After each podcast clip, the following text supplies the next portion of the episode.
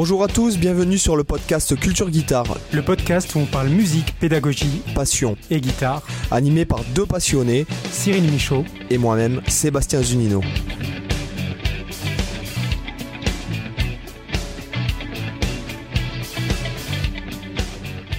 Hola chicos, bienvenue à, bienvenido a todos, ¿qué tal? Cyril Hello, hello à tous. Euh, ça va, ça va, ça va. La grande forme, bah, là aujourd'hui c'est c'est même la grande, grande forme. Alors, dis-nous, dis-nous, dis, aux, ah dis aux auditeurs. on va annoncer une bonne nouvelle, euh, en tout cas surtout pour moi. Hein. on va se mentir. C'est que le, livre, euh, mon livre là est, est déjà numéro un des ventes sur Amazon, incroyable. Alors pas de tout Amazon évidemment, hein, mais de, la catégorie euh, éducation et enseignement euh, musical. Donc euh, bah, comme ça, j'en profite justement pour pour faire un chaleureux remerciement à tous les auditeurs qui auraient éventuellement déjà commandé un exemplaire du livre. Donc pour pour vous remercier déjà parce que ça fait c'est aussi vous qui participez au succès de du livre, hein, tout simplement. Euh, donc voilà, et aussi remercier tous ceux qui vont passer commande. et remercier aussi toute l'équipe qu'il y a autour du livre. Hein Ouais, évidemment, avec euh, euh, donc Romain, Romain Morlot qui a, fait un travail de, dingue là pour pour l'édition. On a fait vraiment, c'était le gros rush, le gros rush, mais franchement, il a il a assuré. On est dans les clous juste avant juste avant Noël. voilà, tout, tout se passe pour le mieux là, donc donc c'est parfait. Donc là, forcément, c'est c'est un grand moment euh, pour moi. Là, euh, j'ai reçu les exemplaires. Romain m'a envoyé euh, un petit colis avec l'exemplaire du livre. Donc c'est ça, ça, fait quelque chose quand même parce que tu vois, le, bouquin, je l'avais toujours eu sous forme d'e-book au, départ. Donc quand tu as vraiment le bouquin dans les mains, tu as l'objet physique, ça fait quand même quelque chose. C'est vraiment différent, tu vois, par rapport à euh, pourtant, voilà, c'est toujours un bouquin, quoi. C'est des mots, mais le fait de vraiment avoir l'objet physique, ça fait quelque chose. Euh, c'est là où tu vois, tu vois la différence entre le dématérialisé et le, physique. Ouais. Après, je, dois t'avouer que je, tu prêches un converti à ce niveau-là, puisque euh, je me suis acheté une liseuse et j'y arrive pas. Ouais, après, c'est un, un, feeling très différent. C'est vrai qu'il y a des gens qui arrivent pas, ils préfèrent vraiment même toi le toucher, l'odeur du papier, puis il y en a d'autres qui n'ont rien à caguer et qui préfèrent, ils s'en fichent, ils, aiment aussi le format numérique. Ça dépend un peu comme tu es attaché au. Moi, c'est vrai que j'aime bien le côté papier, ça me plaît. Après, je suis pas. Moi, je suis un peu l'entre-deux, tu vois, c'est que j'aime autant les deux formats. Alors moi, j'aime bien avoir le, papier, le son du papier au toucher. Euh, Ouais, c'est agréable. J'aime bien mettre sur. Bon, après, avec la liseuse, tu peux, hein, surligner des passages, euh, etc. Mais oui, tu as des fonctions euh, euh, à peu près similaires à ce que tu pourrais avoir en, vrai, mais c'est vrai que c'est pas le même feeling, on est d'accord.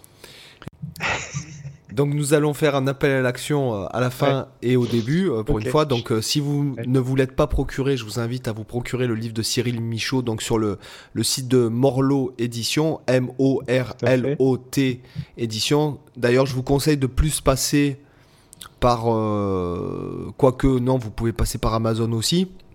Oui, maintenant le livre aussi sur Amazon. Voilà, Exactement. et euh, vous nous foutez 5 euh, étoiles à ce podcast, s'il vous plaît, pour l'aider à se faire référencer, et puis vous en parlez à vos amis vous prenez le téléphone de votre femme, de vos enfants, de votre maman, de votre mamie, et, si jamais ils n'ont pas d'iPhone euh, pour nous mettre vous leur en achetez un, vous leur en achetez un, voilà. 5 étoiles. voilà, vous mettez 5 étoiles et un petit commentaire sympa qu'on lira. Euh, on lit en fin de, on lit les meilleurs commentaires en fait en, en guest. En fin voilà, moi je propose que vous nous faites le, le, le, plus beau commentaire de Noël. Voilà, c'est ça. Noël approche. Faites-nous une belle bûche en tant que commentaire. Et donc euh, l'épisode d'aujourd'hui euh, va traiter en fait de, de l'opposition que des fois on peut rencontrer euh, par rapport à certains préjugés, je pense. Et puis en même temps, mhm. c'est vrai que c'est intéressant d'en discuter. C'est en fait la théorie porte-t-elle préjudice à l'inspiration? Mhm. Alors moi je pense, je, vais, je vais rentrer dans le vif du sujet direct. Moi, je dirais, je dirais que oui et, et non, en fait. Ok, une réponse de Normand. voilà. Euh, si jamais, par exemple, tu prends un, Kurt Cobain, euh, qui est, franchement, moi, je trouve que la musique est ultra inspirée. Euh, D'accord. Voilà, c'est, on, on, est dénué de tout, de, de tout support finalement théorique Et même, on va même dire technique aussi, hein, parce que bon, techniquement, c'est pas non plus. Hein, c'est pas Steve Vai, hein, d'accord Donc je pense que ça peut, ça peut te mettre je pense que la théorie, à un certain point, peut te mettre en fait finalement des barrières qui sont pas réellement des barrières, mais qui te conditionnent en fait, hein, notamment mhm. avec les, les suites d'accords, etc., etc.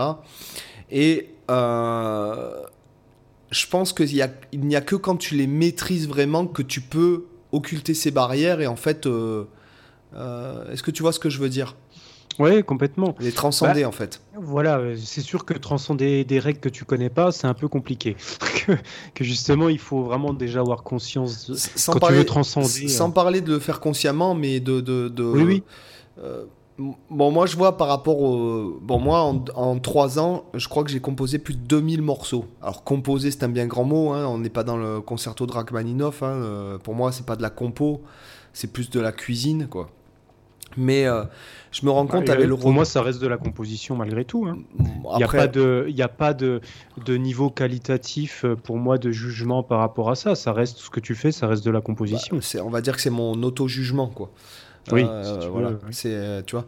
Mais et donc en fait, tu, tu, tombes dans des trucs. Donc il y a tous ces backing tracks, il y a les morceaux que je compose pour des gens. Il y a des gens qui m'envoient, si tu veux, par exemple, pas plus tard que hier, j'ai reçu une chanteuse un morceau d'une chanteuse australienne qui, gratte, qui grattait sur sa guitare. Et en fait, euh, elle avait fait une, progression d'accords vraiment euh, intéressante, tu vois, euh, mhm. qui, n'avait pas forcément de, de règles, justement. C'est ça que j'ai trouvé dans, ma tête. Je me suis dit, putain, elle est, elle est créative, cette fille, tu vois. Le, truc, c'est que tu, tu, effectivement, il y a, y a, des trucs qu'on peut pas vraiment expliquer. Il y a des, ce qui te permet, en fait, euh, de connaître la théorie, ça te permet d'analyser ce qui a déjà été fait et de pouvoir le reproduire en, en, l'interchangeant, etc., etc. aussi, tu vois. Mm. Mais il y a des fois, ce que je remarque, c'est que des fois, par exemple, quand je fais des morceaux, euh, quand on me demande des morceaux, oui, des trucs un peu spéciaux, un peu strange, ou que même je fais des trucs euh, un peu jazzy, enfin, jazzy pour moi, là, parce que j'ai 50 chaînes maintenant de, de musique diverses et variées, que des fois je fais des, je crée des progressions d'accords qui n'ont pas forcément un centre tonal. Mhm. Je remarque que des fois, euh, tout dépend du renversement, etc. Donc en fait, il y a, été, lorsque tu sors des règles pour un mec comme moi où les, les règles sont vachement ancrées, en fait si tu veux. Elles sont, euh, je les connais. Enfin, tu vois, les, on va dire que les gens me demandent souvent comment je fais pour faire tous ces backing tracks, etc. Et moi, je leur explique que, en fait, tu as une centaine de recettes de cuisine et après, tu interchanges les ingrédients, en fait. Mmh. Et, euh, et, quand tu sors de ces recettes de cuisine, tu es dans un état d'esprit particulier. Je vois que quand je compose des choses, euh, quand je compose, c'est un bien grand mot, on va dire que je préfère que, que je crée des morceaux qui sortent un peu des. qui sont pas forcément analysables en fait. Hein. Euh, je te donne l'exemple, je vais par exemple enchaîner, euh, je sais pas moi, un, euh, Ré mineur avec un La bémol, La bémol mineur 7, Ré bémol 7, et je vais aller sur uh-huh. un, je sais pas moi, un Sol bémol majeur ou 6, peu importe. Euh, tu vois, quand tu es en Ré mineur, tu as une modulation qui va de Ré mineur, donc euh, qui pourrait être considéré comme un, deuxième degré, tout dépend de la mélodie, on va dire Ré mineur 7. Après, tu vas sur La bémol mineur 7, Ré bémol 7, et tu vas, admettons, sur un sol 6. Donc tu es en 2, 5, 1. Là, je mhm. prends un exemple, c'est pas exactement ça, mais je prends un exemple. Et en fait, tu vas conclure en Sol bémol, euh, en Sol bémol majeur 7 ou 6. En mhm. fait, là, tu as une modulation, clairement, tu peux pas l'expliquer. C'est juste qu'en fait, tu as fait une conduite de voix que tu trouvais qui sonnait bien et en fait, voilà, euh, voilà, en gros. Euh, chose que, auquel tu penses pas au début. En fait, quand mmh. tu crées, tu es plus dans un schéma, tu as envie de créer dans un schéma euh, qui est logique. Quand tu commences à appréhender la théorie, quand, vraiment, tu vois. et je remarque que quand j'essaye des trucs comme ça, je suis dans un état d'esprit spécial. Mmh. Tu vois c'est souvent des moments où j'ai pas joué depuis longtemps, ou soit des moments où j'ai pas joué depuis longtemps et où je me suis nourri d'une autre façon. Donc euh, là, par exemple, je te, disais en off que j'arrêtais pas de lire parce que je sens que mon cerveau il a envie de se nourrir, de se nourrir. J'ingurgite je, des livres, je, c'est presque euh, comme une envie de fumer, euh, j'ai envie de te dire. Mhm. Enfin, bon, tu t'as jamais fumé, je suppose, Non. mais euh, moi, je suis un ancien fumeur et, Ouais. et en fait, j'ai envie de fumer. Enfin, j'ai pas envie de fumer, je j'ai envie je de. comprends l'idée dans le côté addictif, quoi. Ouais, ouais, voilà, j'ai envie de. Tu vois, des fois, je, suis en- je suis en train de bosser à mon bureau et tout, j'ai carrément envie de m'arrêter pour aller lire, quoi, tu vois. Mhm. Et, euh, et je remarque que, ou alors parce que j'ai été à- dans une expo ou que j'ai vu un film qui m'a inspiré ou quoi, souvent c'est soit après une, donc une période de, de, de- on va dire, de, de, de, jeûne musical, tiens, c'est un, un, bon, un bon truc. C'est pas mal. C'est pas mal. Et avec une, avec pendant, pendant que tu te nourris d'autres, d'autres euh, inspirations qui, qui ont rien à voir à la musique, ou Mhm. tu aurais pu écouter de la musique, ou soit quand je suis dans, par exemple, je suis à la fin de la journée, j'ai fait 10 morceaux, j'ai composé 10 morceaux dans la journée, les dixièmes, à bout de trucs, j'essaye des trucs en, en étant complètement euh, détaché en fait de- du résultat. Ouais. Tu Ouais, comprends ce que je veux dire Bah, dans un aussi- lâcher prise pour euh, ceux qui vont parler de, de développement personnel euh, c'est dans le lâcher prise quoi tu t'en fous du résultat tu le fais pas tu le fais machin tu le fais parce que tu le fais et C'est aussi parce que là, tu as un effet un peu accumulatif. Oui. Tu en as fait tellement avant que du coup, moi, ça me fait le même effet quand je fais mes backing tracks euh, pour euh, basés sur les drones. Mm. C'est euh, c'est encore plus drastique dans, et minimaliste dans mon cas parce que moi, j'ai en plus qu'une note sur laquelle je travaille. Et en fait, quand, quand j'en compose plusieurs à la suite, je remarque systématiquement que le dernier que je fais, c'est celui qui va être le moins consensuel euh, et qui va, qui va explorer des pistes plus justement euh, qui sortent un peu de ce que je vais faire d'habitude parce qu'avant j'en ai produit du coup plusieurs et en fait simplement mentalement tu as envie d'aller dans une direction nouvelle tu vois pour simplement pas tomber dans une routine où tu vas t'ennuyer et tu auras l'impression de te répéter et du coup tu as un peu inconsciemment même la nécessité de faire ça et du coup, si on revient sur l'aspect harmonique euh, que, que tu citais, bah, tu as, voilà, as cette nécessité peut-être d'explorer autre chose, parce que sinon, bah, tu t'emmerdes, quoi, tout simplement. Tu as l'impression de tourner en rond. oui Mais c'est intéressant ce que tu disais, parce qu'aussi, ça dépend vachement de si tu as une pensée mélodique ou harmonique, euh, la façon dont tu vas, tu vas composer ton truc. Parce que c'est vrai que quand, quand tu as une pensée harmonique, c'est-à-dire euh, vraiment penser à la progression d'accords en elle-même, c'est-à-dire en mettant ça comme étant l'élément principal, c'est là où tu vas peut-être plus te dire, euh, plus faire attention à, la logique, euh, à la fonction de chaque accord, se dire ok ça c'est une sous-dominante, ça c'est une dominante, ça c'est un accord préparatoire, ça c'est l'accord du premier degré, qui euh, voilà là je vais mettre une cadence parfaite, etc. Donc tu vois là je mets l'accord de septième de dominante, etc. Tu vas tu vas avoir des fonctions comme ça en te disant ok je place cet accord pour cette fonction. Alors que quand tu as une pensée plus mélodique, bah finalement, tu vas plus te focaliser sur la conduite des voix et te dire, euh, ben, par exemple, à, à l'aigu, j'ai mis cette note, et par exemple, moi, j'entendrais euh, une note qui a un demi-ton plus bas ou un ton plus haut, etc. Et donc, tu, en fait, c'est la mélodie que tu commences à générer dans ta tête qui va te, qui va te faire naturellement trouver des progressions d'accords, Ah, mais qui n'ont pas euh, forcément des fois de fonction. je suis pas forcément d'accord avec toi c'est à dire que moi par exemple quand ma, ma méthode euh, Mhm. quand je fais des backing tracks etc je pars d'une progression d'accords mais avec une conduite de voix Mhm. Euh, c'est la conduite de voix qui induit et en fait non c'est non pas la pensée mélodique serait du fait que tu as une mélodie dans la tête et que après tu cherches à l'harmoniser et donc là la mélodie effectivement tu peux l'harmoniser de euh, on peut aller très loin dans l'harmonisation d'une mélodie d'une mélodie par exemple simple euh, même la gamme de do je pourrais l'harmoniser d'un milliard de façons différentes quoi. Tu, tu vois ce que Ah, je veux dire? Euh, que- je suis d'accord avec ce que tu dis. Ce que je disais, euh, ce que je disais moi, quand je disais la, la pensée mélodique, c'est que tu, tu vas jouer des choses en te focalisant avant tout sur justement le profil mélodique, l'enchaînement des notes, mais pas forcément ce qui accompagne derrière. Et que tu veux, ça, rejoint un peu ce que tu dis en fait. C'est- Peut-être je l'ai, je l'ai mal exprimé, mais c'est simplement que pendant que tu joues, tu vas pas vraiment te focaliser sur ce qu'accompagne ou sur les couleurs d'accords, etc. Mais vraiment sur ce qui ressort. C'est pour ça que je parlais, toi, de la voix des aigus, qui est sou- souvent ce qu'on va, ce que l'oreille va capter en priorité.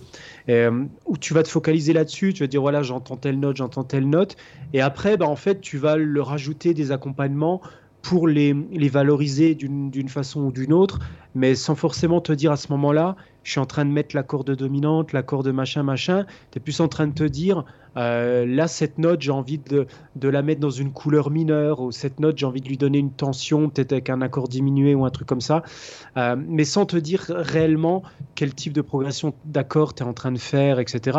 Moi, je sais que je fonctionne des, fois comme ça, où je me pose pas du tout la question des accords que je vais faire réellement, mais où je pense plus par un peu comme un peintre par couleur, quoi. Je me dis, bah tiens, là, j'ai envie d'une touche de couleur comme ça, là, d'une couleur comme ça. Et si ces deux accords, ils ont aucune logique d'enchaînement qu'on pourrait trouver dans une gamme, etc., je m'en tape à la limite parce que c'est la, c'est la couleur qui, moi, me correspond dans ce que je veux montrer. Euh, c'est ça que je veux dire. C'est que tu vas pas te, du coup, te contraindre avec les règles harmoniques euh, existantes, avec les degrés habituels que tu vas avoir dans tel ou tel mode que tu es en train d'utiliser.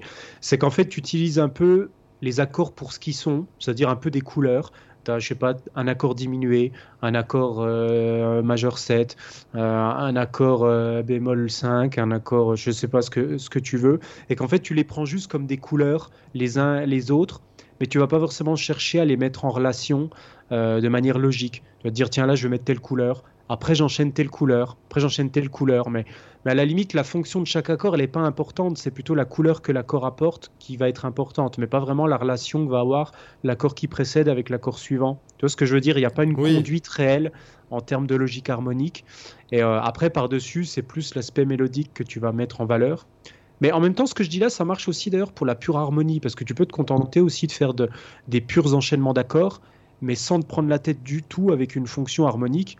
Euh, bon, là, ça sort un petit peu peut-être de ce que on a l'habitude de faire en musique actu.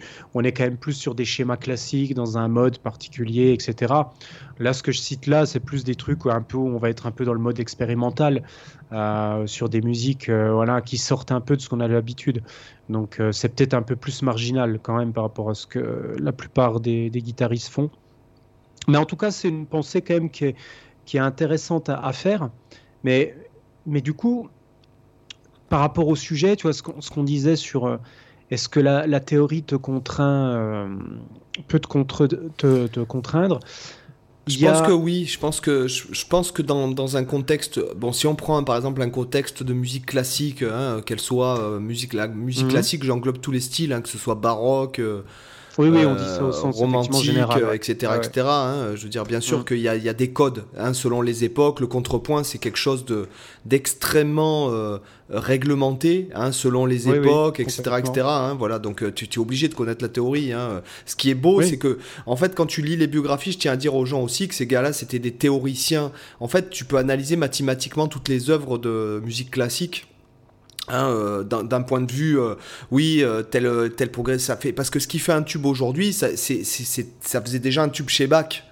Euh, ce que je veux dire, c'est que des fois, tu vois des arpèges dans tous les sens, des trucs, mais tout est composé selon des règles harmoniques, euh, avec des cadences que, telles que tu les trouves aujourd'hui dans des morceaux euh, ou dans le jazz ou peu importe. Quoi. Oui, il y a une structure et déjà bien des sûr. structures établies qu'on utilise depuis des siècles. Quoi. Voilà, et il n'y a, a, que avec le, dans, dans, la musique moderne qu'on commence à voir apparaître, un peu dans le romantique, mais un peu des, des gars qui veulent sortir des sentiers battus, donc avec notamment des, des trucs en, tierce, des, des modulations en tierces majeures, des trucs un peu, un peu spéciaux, quoi. Voilà. Mhm. Et, après, on sort de la, de la tonalité, donc euh, et on va dans, le, dans la, tonalité, le décaphonisme, etc., etc. Euh, au début du 20e, avec les, Schoenberg et les Boulez et les euh, Yannick Xenakis et les, les, mhm. les, John Cage et compagnie.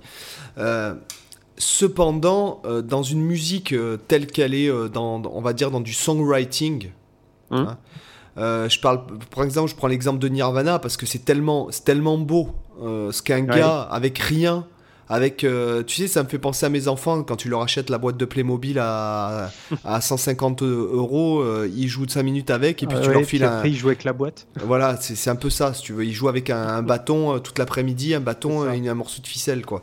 Mm. Et c'est un peu, si tu veux, l'image qui, qui, me vient parce que quand tu écoutes Nevermind, quand tu écoutes In Utero, même Bleach, ah, le tout hein premier, euh, où, vraiment c'est le son est pourri, etc. Enfin, pourri, tout est relatif. Mais grunge, t'as pas compris. ouais, mais il y a, y, a y a, une inspiration. Enfin, je veux dire, c'est heureusement, heureusement qu'il a pas connu le, ce mec-là, n'a pas connu la théorie. Puis de toute façon, il, à la base, c'est un punk. Oui, oui. Bah, c'est vrai qu'aussi le côté théorie, il faut tout de suite mettre en relation quand même les choses c'est que le degré de théorie dont on a besoin, c'est quand même vachement conditionné par le type de musique que tu fais. Parce que un mec qui va faire de, euh, voilà, de la musique punk, il n'a pas forcément besoin d'un bagage théorique aussi énorme qu'un mec qui va faire du jazz euh, euh, en comparaison. Non, mais tu, tu prends pas les mêmes nécessités, par exemple. C'est faux parce que tu peux prendre, par exemple, prends l'exemple dans le jazz manouche, les gars ils connaissent pas la théorie, tu vas lui montrer tel accord, il va te dire ouais, bah, c'est un accord quoi. C'est parce que c'est une transmission, c'est la façon de le transmettre aussi. Le jazz manouche, c'est une transmission orale. Donc les mm. gars apprennent la théorie une fois qu'ils limite qu'ils sont connus quoi. Enfin tu vois. Euh, oui mais malgré tout, même s'ils la connaissent pas forcément, ce que je veux dire c'est que derrière cette musique, tu es d'accord avec moi qu'il y a quand même des concepts un petit peu plus poussés que, que chez Nirvana où basiquement c'est du power chord. Euh, tu, tu sais pas là-dedans où tu vas avoir des accords ultra enrichis euh, avec des modulations de ouf. Et même si tu n'as pas forcément en tant que musicien propre à ce genre-là la connaissance théorique, euh, ça n'empêche pas que derrière, il y en a une quand même, tu vois, qui existe. C'est ça que je veux dire, c'est qu'en fonction du genre musical dans lequel tu évolues, euh, tu peux pas tu peux pas ignorer quand même qu'il y a une base théorique plus ou moins complexe qui fait partie, comme tu disais, des codes en fait. Hein. C'est les, les, codes de chaque euh, genre. Il y a des genres qui nécessitent pas autant de connaissances que d'autres. Pour, euh, et c'est pas du tout péjoratif d'ailleurs. Hein. Après, après, si on parle de songwriting, prends par exemple les Beatles. Mmh. Là, j'ai réécouté les Beatles. Oui, alors, juste un peu, c'est un peu une petite section lifestyle, les amis. Allez écouter Tears for Fears, l'album Seeds of Love. En fait, euh, dans l'avion, la dernière fois, j'ai écouté cet album. Euh, j'ai écouté ça quand j'étais minot, en fait. Euh, moi, j'ai commencé avec The Hurting, Songs from the Big Chair. Et là, donc Seeds of Love, c'est vraiment un album qui est putain, il y a des moments, mais tu dis, mais c'est du progressif. T'écoutes la chanson mm. Seeds of Love avec toutes les, les, les parties différentes et tout. Putain, c'est, et le, quand, quand, la trompette elle rentre, mais c'est juste, euh, excuse-moi, c'est un orgasme musical, quoi. C'est pour moi. De toute façon, les, les, Beatles, j'ai pas envie de dire que c'est un mauvais exemple, mais, mais c'est, en fait, c'est tellement raffiné comme groupe que quand tu les prends en exemple, en fait, ça a toujours une apparence de fausse simplicité comme groupe. Parce que franchement, tu prends un morceau de base, genre Yesterday, dans le morceau, le morceau emblématique, et tu te dis, ouais, c'est la chanson pop de base. Ben, en fait, quand tu analyses le morceau, tu te rends compte que les couplets, ils ont sept mesures. Oui. Alors que la majorité des, des, des, chansons dans la musique traditionnelle, c'est basé sur des multiples de 4. Tu vois, c'est 8 mesures, c'est 4 mesures, c'est 16, c'est 20. Bah eux, ils te font 7 mesures. Un truc complètement bancal que tu trouves nulle part. Et tu l'écoutes le morceau, mais ça passe crème, t'as absolument rien qui choque. Tout, tout, le bonheur du monde, vous l'écouterez, tout le bonheur du monde, le couplet est en 13 mesures. Et en fait, mhm. euh, il devait c'est, je sais plus le nom du groupe, c'est, je me souviens plus, c'est Sinsemilia Non, c'est pas Sinsemilia. Vous que je sais euh, euh dire. Tout le bonheur du monde, c'est un, un, truc de reggae d'ailleurs qui est pas mal. Mhm. Et en fait, ce morceau devait s'appeler Tout le malheur du monde. Et en fait, c'est eh la maison de disques, euh, c'est Universal qui a dit non, non, les gars, ça c'est le tube du disque, donc tu changes, tu changes et tu mets tout le bonheur du monde. Et en fait, le couplet est en 13 mesures. Mais ça, c'est souvent quand, la, quand le texte a été écrit en amont en fait euh, mm. de, la musique et que la, mélodie est trouvée après. Mais par exemple, tu prends les, Beatles ou de la musique euh, du songwriting, par exemple, ou même Bruno Mars. Hein, là, j'écoutais euh, un album de Bruno Mars aussi. C'est hyper riche. Mm. Donc c'est pas juste de la petite chanson. Par exemple, les Beatles, tu dirais, est-ce que ces mecs-là connaissaient vraiment la théorie? Mais c'est ultra riche d'un point de hmm. vue mélodique. Alors déjà mélodique. Ah oui, c'est clair. En même temps, c'était le principe de la pop. Hein. La pop, c'est le, il mettait le taquet sur les harmonies vocales, sur la mélodie, sur. Euh, euh, c'est un peu le principe de la pop. La pop, c'est ce qui le différencie des de, groupes euh, plus dans la mouvance des Rolling Stones où c'était un côté un peu plus brut de pomme.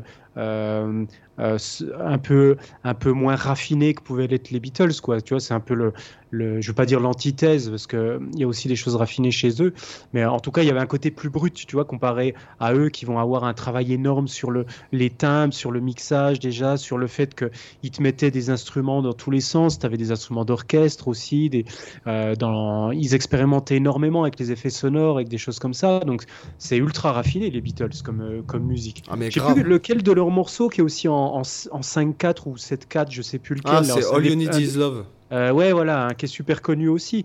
Euh, ah, mais non, c'est du, 3-4. Euh, c'est de la, une valse.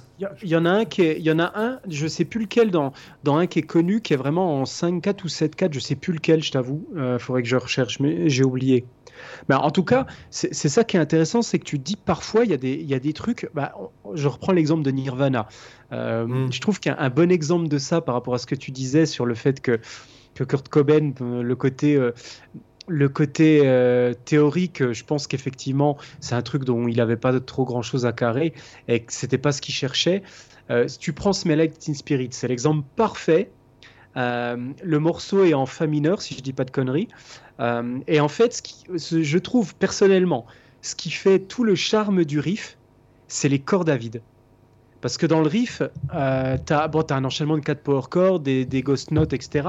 Mais tu as surtout dans les transitions, quand il passe, euh, quand il est sur le si bémol, je crois, et qu'après il repasse sur un la bémol, un truc comme ça, euh, il, entre, il entrecoupe ça avec des cordes à vide, mais pas parce que c'est volontaire, c'est juste parce que dans le feu de l'action, euh, bah voilà, il, a, il y a un démanché, il n'a pas muté les cordes et il y a les cordes à vide qui sortent. Et en fait, ça arrive à la fin de chaque mesure.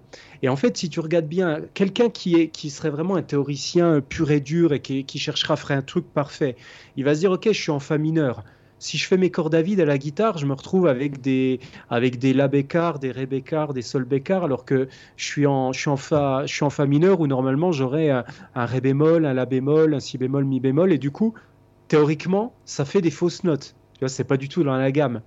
Et donc la personne un peu, un peu carrée comme ça, il serait dit bah non, faut pas mettre les cordes à vide, on va mettre des ghost notes au pire, ou alors on joue, on garde l'accord ou on fait autrement. Et en même temps, bah, du coup, Kurt Cobain, lui, s'en tape de ça, donc il a foutu ses cordes à vide. Et en fait, ça ajoute une couleur au riff que, que je trouve, quand on ne les joue pas, ça retire vraiment quelque chose à la personnalité du riff, tu vois parce que ça apporte une couleur un peu dissonante comme ça, que tu, ça rien à foutre là. Et en fait, ça participe au côté qui est vachement. Euh, bah, ça va avec le côté un peu grunge, un peu sale, un peu euh, punk euh, du morceau. Genre, allez, on s'emmerde pas, on, branche les guitares, on fout le gain, on y va. Et si c'est un peu crade, c'est tant mieux, tu vois. et du coup, ça va avec la personnalité du groupe, avec la personnalité du morceau. Et ça, pour le coup, ben théoriquement, c'est faux. Mais par contre, musicalement, ça déboîte. Ouais, c'est clair. C'est un parfait exemple. C'est clair. Il n'y a pas. Ouais, voilà. Donc c'est vrai que voilà, si jamais lui il avait connu la théorie, si jamais il avait été un peu perfectionniste ou un peu meilleur techniquement, il aurait jamais fait cette musique-là. Euh, hmm. jamais. Et je pense même que dans un certain sens, pour être aussi inspiré, finalement, il faut pas jouer toute la journée, quoi, justement. Hmm. Euh, je pense.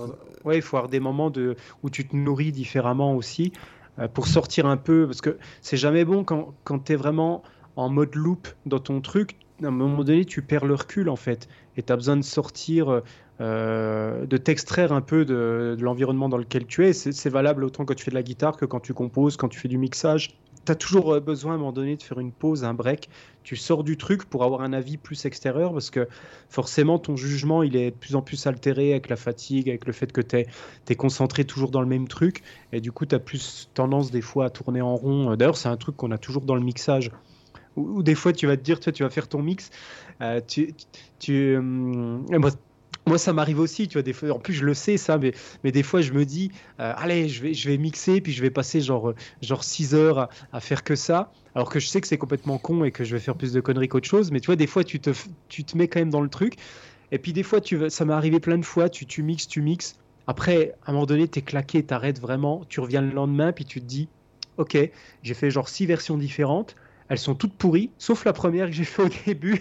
en fait, j'ai passé 6 heures à faire de la merde sans m'en rendre compte, alors qu'au moment où tu t'arrêtes, tu es convaincu d'avoir fait la meilleure version. Tu vois. ouais, c'est pour ça que euh, même quand je fais les... Là, par exemple, en ce moment, je publie un backing track tous les jours, donc euh, plus tous les trucs que je suis obligé d'alimenter, etc. Et c'est que, en fait, euh, voilà, clairement je sais, je sais comment faire sonner le truc à peu près et je me prends plus la tête. Je veux dire, c'est un truc, mm. tu sais pas si ça va faire 100 000, 1 million de vues ou, ou 10 000. Euh, de vue, donc euh, ça sert à rien de passer 10 heures dessus. Il faut, voilà, mm. moi c'est pareil quand j'enregistre quelque chose ou quoi et tout. le compromis quoi. Ouais, je sors. il faut que ça sorte de chez moi. il faut que ça sorte. Mm. Voilà, sinon parce mm. que si je me pose trop de questions et comme comme tu dis, si j'arrête et que je reviens. c'est mort. Ça reste dans les, dans les archives, quoi. ouais, ouais, non, mais c'est sûr. Mais après, il y a aussi. moi, je suis quand même assez partisan du fait que la théorie te fait quand même plus de bien que de mal.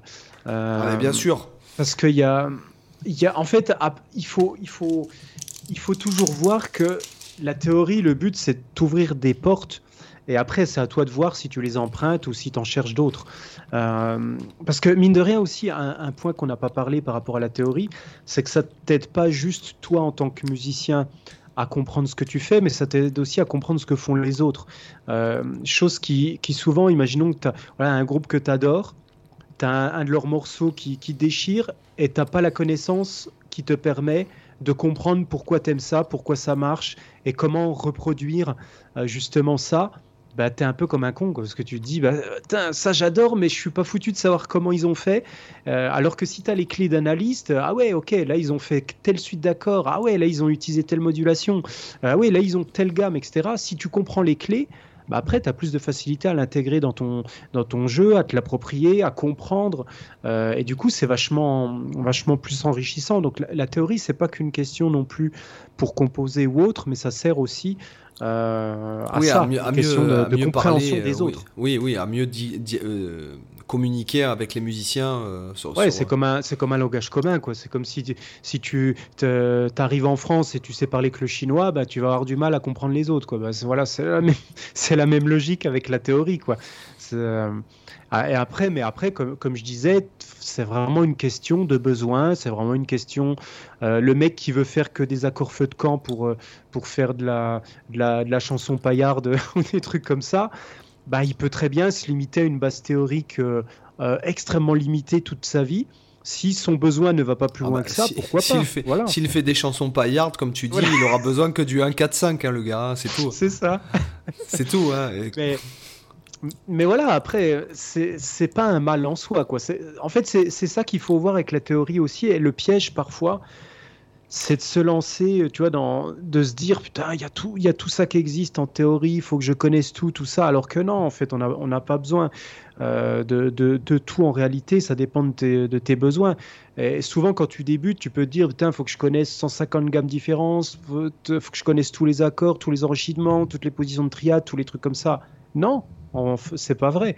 Euh, il faut connaître les outils dont tu as besoin. Après, et les apprendre au moment où tu en as besoin. Dans mon cas, bon, bah, euh, je veux dire, par exemple, quand je me suis intéressé au contrepoint, tous ces trucs, ou quand je m'intéresse à mhm. des gammes bizarres, c'est là, c'est la passion. C'est juste, oui, bah oui, euh, on tu vois, j'aime lire des bouquins d'astrophysique ou de, je sais pas moi, de, philosophie. Je suis pas philosophe pour autant, quoi. Mhm. Euh, voilà, je suis pas astrophysicien non plus, mais ça m'intéresse quand j'ai, par exemple. Oui, mais t'es pas dans la démarche où tu dis, ah oh, putain, faut que j'apprenne, je sais pas combien de gammes, machin. T'es dans une démarche, ça, ça je connais pas, ça c'est peut-être un truc dont je me servirai une fois dans ma vie, mais je m'en tape, ça m'intéresse de... parce que ça peut peut-être quand même m'apporter quelque chose. Donc c'est pas la même démarche que le débutant qui, qui se dit qu'il a 150 euh, gammes à apprendre, qu'il a 150 positions d'accord à comprendre avant de pouvoir faire le moindre truc. Tu vois, c'est pas la même démarche mentale. Alors d'un point de vue pédagogique, à l'époque où je donnais des cours, euh, ce que je faisais, c'est que au début, j'en avais rien à foutre de leur apprendre la théorie, puisqu'on m'avait déjà demandé, mmh. etc. En plus, moi j'étais dans un contexte où en fait tous les gens euh, euh, autour de moi c'était des, gens qui faisaient du classique et tout, euh, même certains profs. donc moi je leur mhm. disais non, moi, moi je, ça marche pas comme ça, on n'a pas besoin de beaucoup de théorie. Je dis moi ce que je veux surtout c'est que les intéresser, qu'ils accrochent et après leur expliquer la théorie une fois qu'ils savent jouer le truc. leur expliquer la théorie pour l'illustrer pour, euh, pour justement que ça soit plus clair pour eux. Parce que moi, je trouve que c'est la manière d'enseigner la théorie qui est vachement rébarbative, en fait. Euh, je suis d'accord avec toi. Euh, c'est bête, hein, mais les gens, ils te disent, ah ouais, il faut faire du solfège, c'est chiant et tout. Non, mais ça dépend qui le prof de solfège. C'est comme ton prof de maths. clair. si ton prof de maths, c'est un prof de merde, t'auras mmh. pas envie de faire des maths. Ouais, bah, euh, complètement. Non, mais tu vois, il y a encore ce truc, et puis il y, a tous ces préjugés. La théorie, ça sert à rien. La théorie, euh, le feeling, c'est comme, tu sais, on aurait pu très bien faire la technique versus le feeling. Ouais, ouais, c'est bullshit quoi. Je veux dire en plus la technique c'est un sujet vaste. La technique c'est pour moi c'est pas la technique c'est pas jouer vite ou faire de la déboule. La technique c'est mmh. juste le rapport physique à l'instrument. Bien tenir sa guitare, euh, faire une belle note, une note. Euh, pour moi Jeff Beck il a une technique de malade.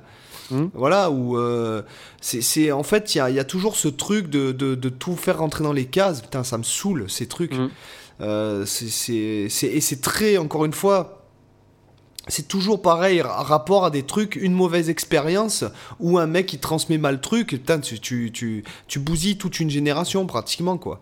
Si mhm. jamais euh, tu, tu. Moi, je, je, vois par exemple. Il y en a qui se bloquent sur l'aspect la théorique, ouais. Ah ouais, mais clair, alors que c'est ultra simple. La musique, il n'y a rien de plus simple, quoi. On a que 12 notes, enfin 13 avec le silence, quoi. Putain, c'est simple. Euh, c'est simple comme tout. Je veux dire, quand tu vas à l'école et que tu commences à, rentrer 6e, 5e, les maths qu'on te demande de faire, c'est vachement plus complexe que la musique. La musique, c'est quelque chose de très simple. Même, même quand c'est quelque chose qui semble complexe, ça reste très simple. La musique, pour avoir des choses compliquées, il faut aller taper dans la musique contemporaine, quoi. Parce que même ce que tu trouves chez Chopin, Bach et tout, ça reste très simple. Effectivement, il y a peut-être beaucoup de notes, c'est très virtuose, certes, c'est très fourni, oui, mais quand tu regardes l'élément de base, c'est quelque chose de très simple. Quand tu enlèves la décoration qui est autour, tu te rends compte que les structures sont souvent à peu près les mêmes. Et ce qui fait la différence, c'est la manière de les agencer, en fait. C'est tout simplement ça, la manière, la manière de les, mettre en œuvre. Quoi, voilà. Mais sinon, on fait tous des 4-5-1 depuis la nuit des temps. Quoi. Mais, mais, depuis le Moyen-Âge. Bah oui. Voilà. donc euh, peut-être même avant, puisque pour l'instant on ne sait pas trop ce qu'il y avait avant réellement. Euh, mais j'imagine que de toute façon. Mais justement, un, des points, tu vois, qui est intéressant. je rebondis sur ce que tu dis là par rapport au Moyen Âge et compagnie. Un, truc, moi, que d'ailleurs j'en parlais avec un élève euh, cette semaine ou la semaine dernière, je sais plus, au, conservatoire, en, expliquant justement ce point de vue de la théorie. Euh, effectivement, des fois, la théorie, ça paraît être un, océan de trucs à connaître, etc. Et, justement, ça paraît être des règles euh, rébarbatives, des machins qu'il faut appliquer, qu'on n'a pas le droit de, détourner, etc. Mais en fait, quand tu regardes bien, il n'y a pas un, mec un jour qui est arrivé avec un bouquin euh, et qui a dit à tous les musiciens bon maintenant vous arrêtez ce que vous faites on fait comme ça règle 1, règle 2, machin. Non, en fait, la théorie, comment elle s'est construite, c'est que de l'expérimentation, c'est que de l'empirisme. C'est-à-dire qu'à un moment donné, pourquoi dans le contrepoint ou dans des trucs comme ça, on dit, bah, faut éviter de faire des cannes parallèles, des octaves parallèles. C'est pas un mec qui est arrivé un jour en te disant, euh, ça, euh, ça, tu le fais pas.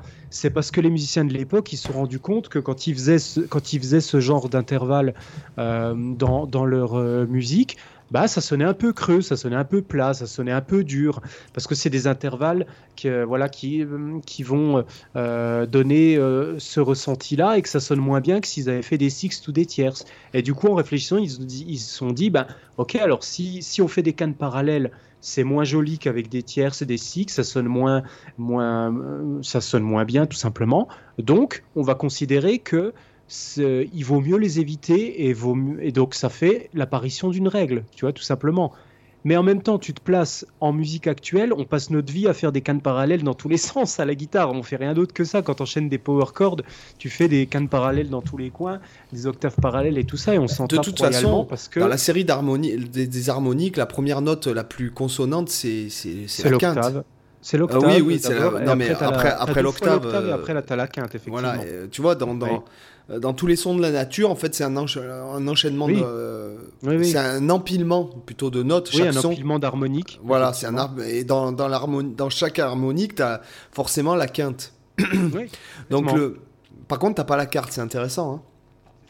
La, la, quinte bémol, elle sonne si, euh, si hard euh, aussi, parce qu'elle est, elle est justement. alors, je sais plus à quelle place elle est, ni même si elle apparaît, mais mais euh, alors la carte, je t'avoue que je sais plus du tout où elle est. Ça serait intéressant. Ah non, c'est une carte, euh, c'est une carte augmentée hein, euh, dans la série des harmonicas. Alors justement, je sais plus où elle est. La, série des harmoniques. la série... je peux regarder la VR si j'arrive à retrouver ça.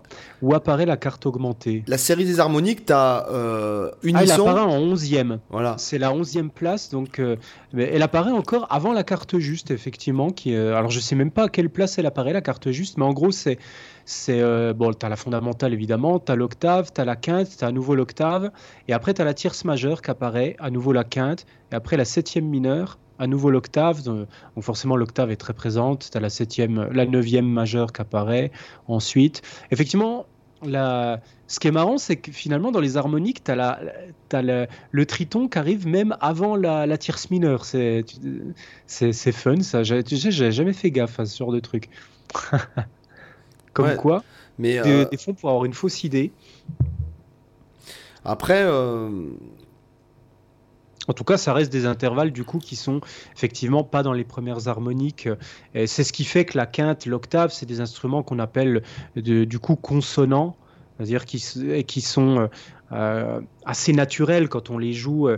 Et du coup, c'est peut-être aussi pour ça qu'ils apportent pas forcément un intérêt très flagrant quand tu vas les, quand tu vas les, les enchaîner, euh, parce que c'est presque des intervalles évidents, parce que dès que tu joues la note, l'octave et la quinte, ça ressort dans les premières harmoniques. Donc c'est peut-être ça aussi qui va faire que, en termes d'enchaînement, les quintes parallèles, les octaves parallèles, ça n'a pas forcément une sonorité très heureuse. Mais bon, c'est un exemple parmi d'autres, hein, comme je disais. Mais après, ça, c'est dans notre système occidental. Tu prends un système musical d'un autre continent, euh, d'un- d'une autre culture, euh, ça, ça va être complètement différent. Et en fait, c'est ça qu'il faut se dire, c'est que la théorie musicale, oui, alors attention, la théorie euh, musicale attention. de notre culture, attention, euh, tu, tu vas, en- dans notre culture, on divise par 12. oui, alors que dans Ah, d'autres cultures, c'est pas le cas. Oui, on divise par un, on tempère autrement. Mhm. Mais attention, notre système tempéré, il s'avère que euh, il, il- il paraîtrait que euh, chez les Sumériens, donc c'est, euh, je crois que c'est Mhm. moins, je ne sais plus combien. C'est loin. C'est moins, je crois que C'est loin. on est à moins 3000, entre mo- moins de 4000, enfin je, je sais plus exactement. On avait déjà le même tempérament qu'on utilise nous. Et sachant, moi c'est, je me suis posé la question de savoir s'il y avait des Mhm. civilisations extraterrestres. Vu que les lois de, la physique sont les mêmes de partout dans l'univers, il est Mhm. fort probable que si jamais il y a une civilisation er- extraterrestre qui, qui, qui, Ouais. qui fait de la musique, Mhm. il y ait un tempérament qui soit similaire, soit par 12, soit par 24, soit C'est par vachement 48. intéressant ce que tu dis là. Je m'étais jamais posé la question, mais effectivement, quand euh, c'est vrai qu'il y a une logique très mathématique dans la, la musique et une logique physique effectivement. C'est les lois de la Euh, physique de toute de façon. Les Ouais, lois ouais. de la physique sont les. Vu que c'est, on parle C'est d'une loi de la physique. Euh, si jamais, quel que soit euh, où tu vas dans, quel que soit l'endroit où tu, tu, tu es dans l'univers, Ouais. les lois de la physique sont les mêmes.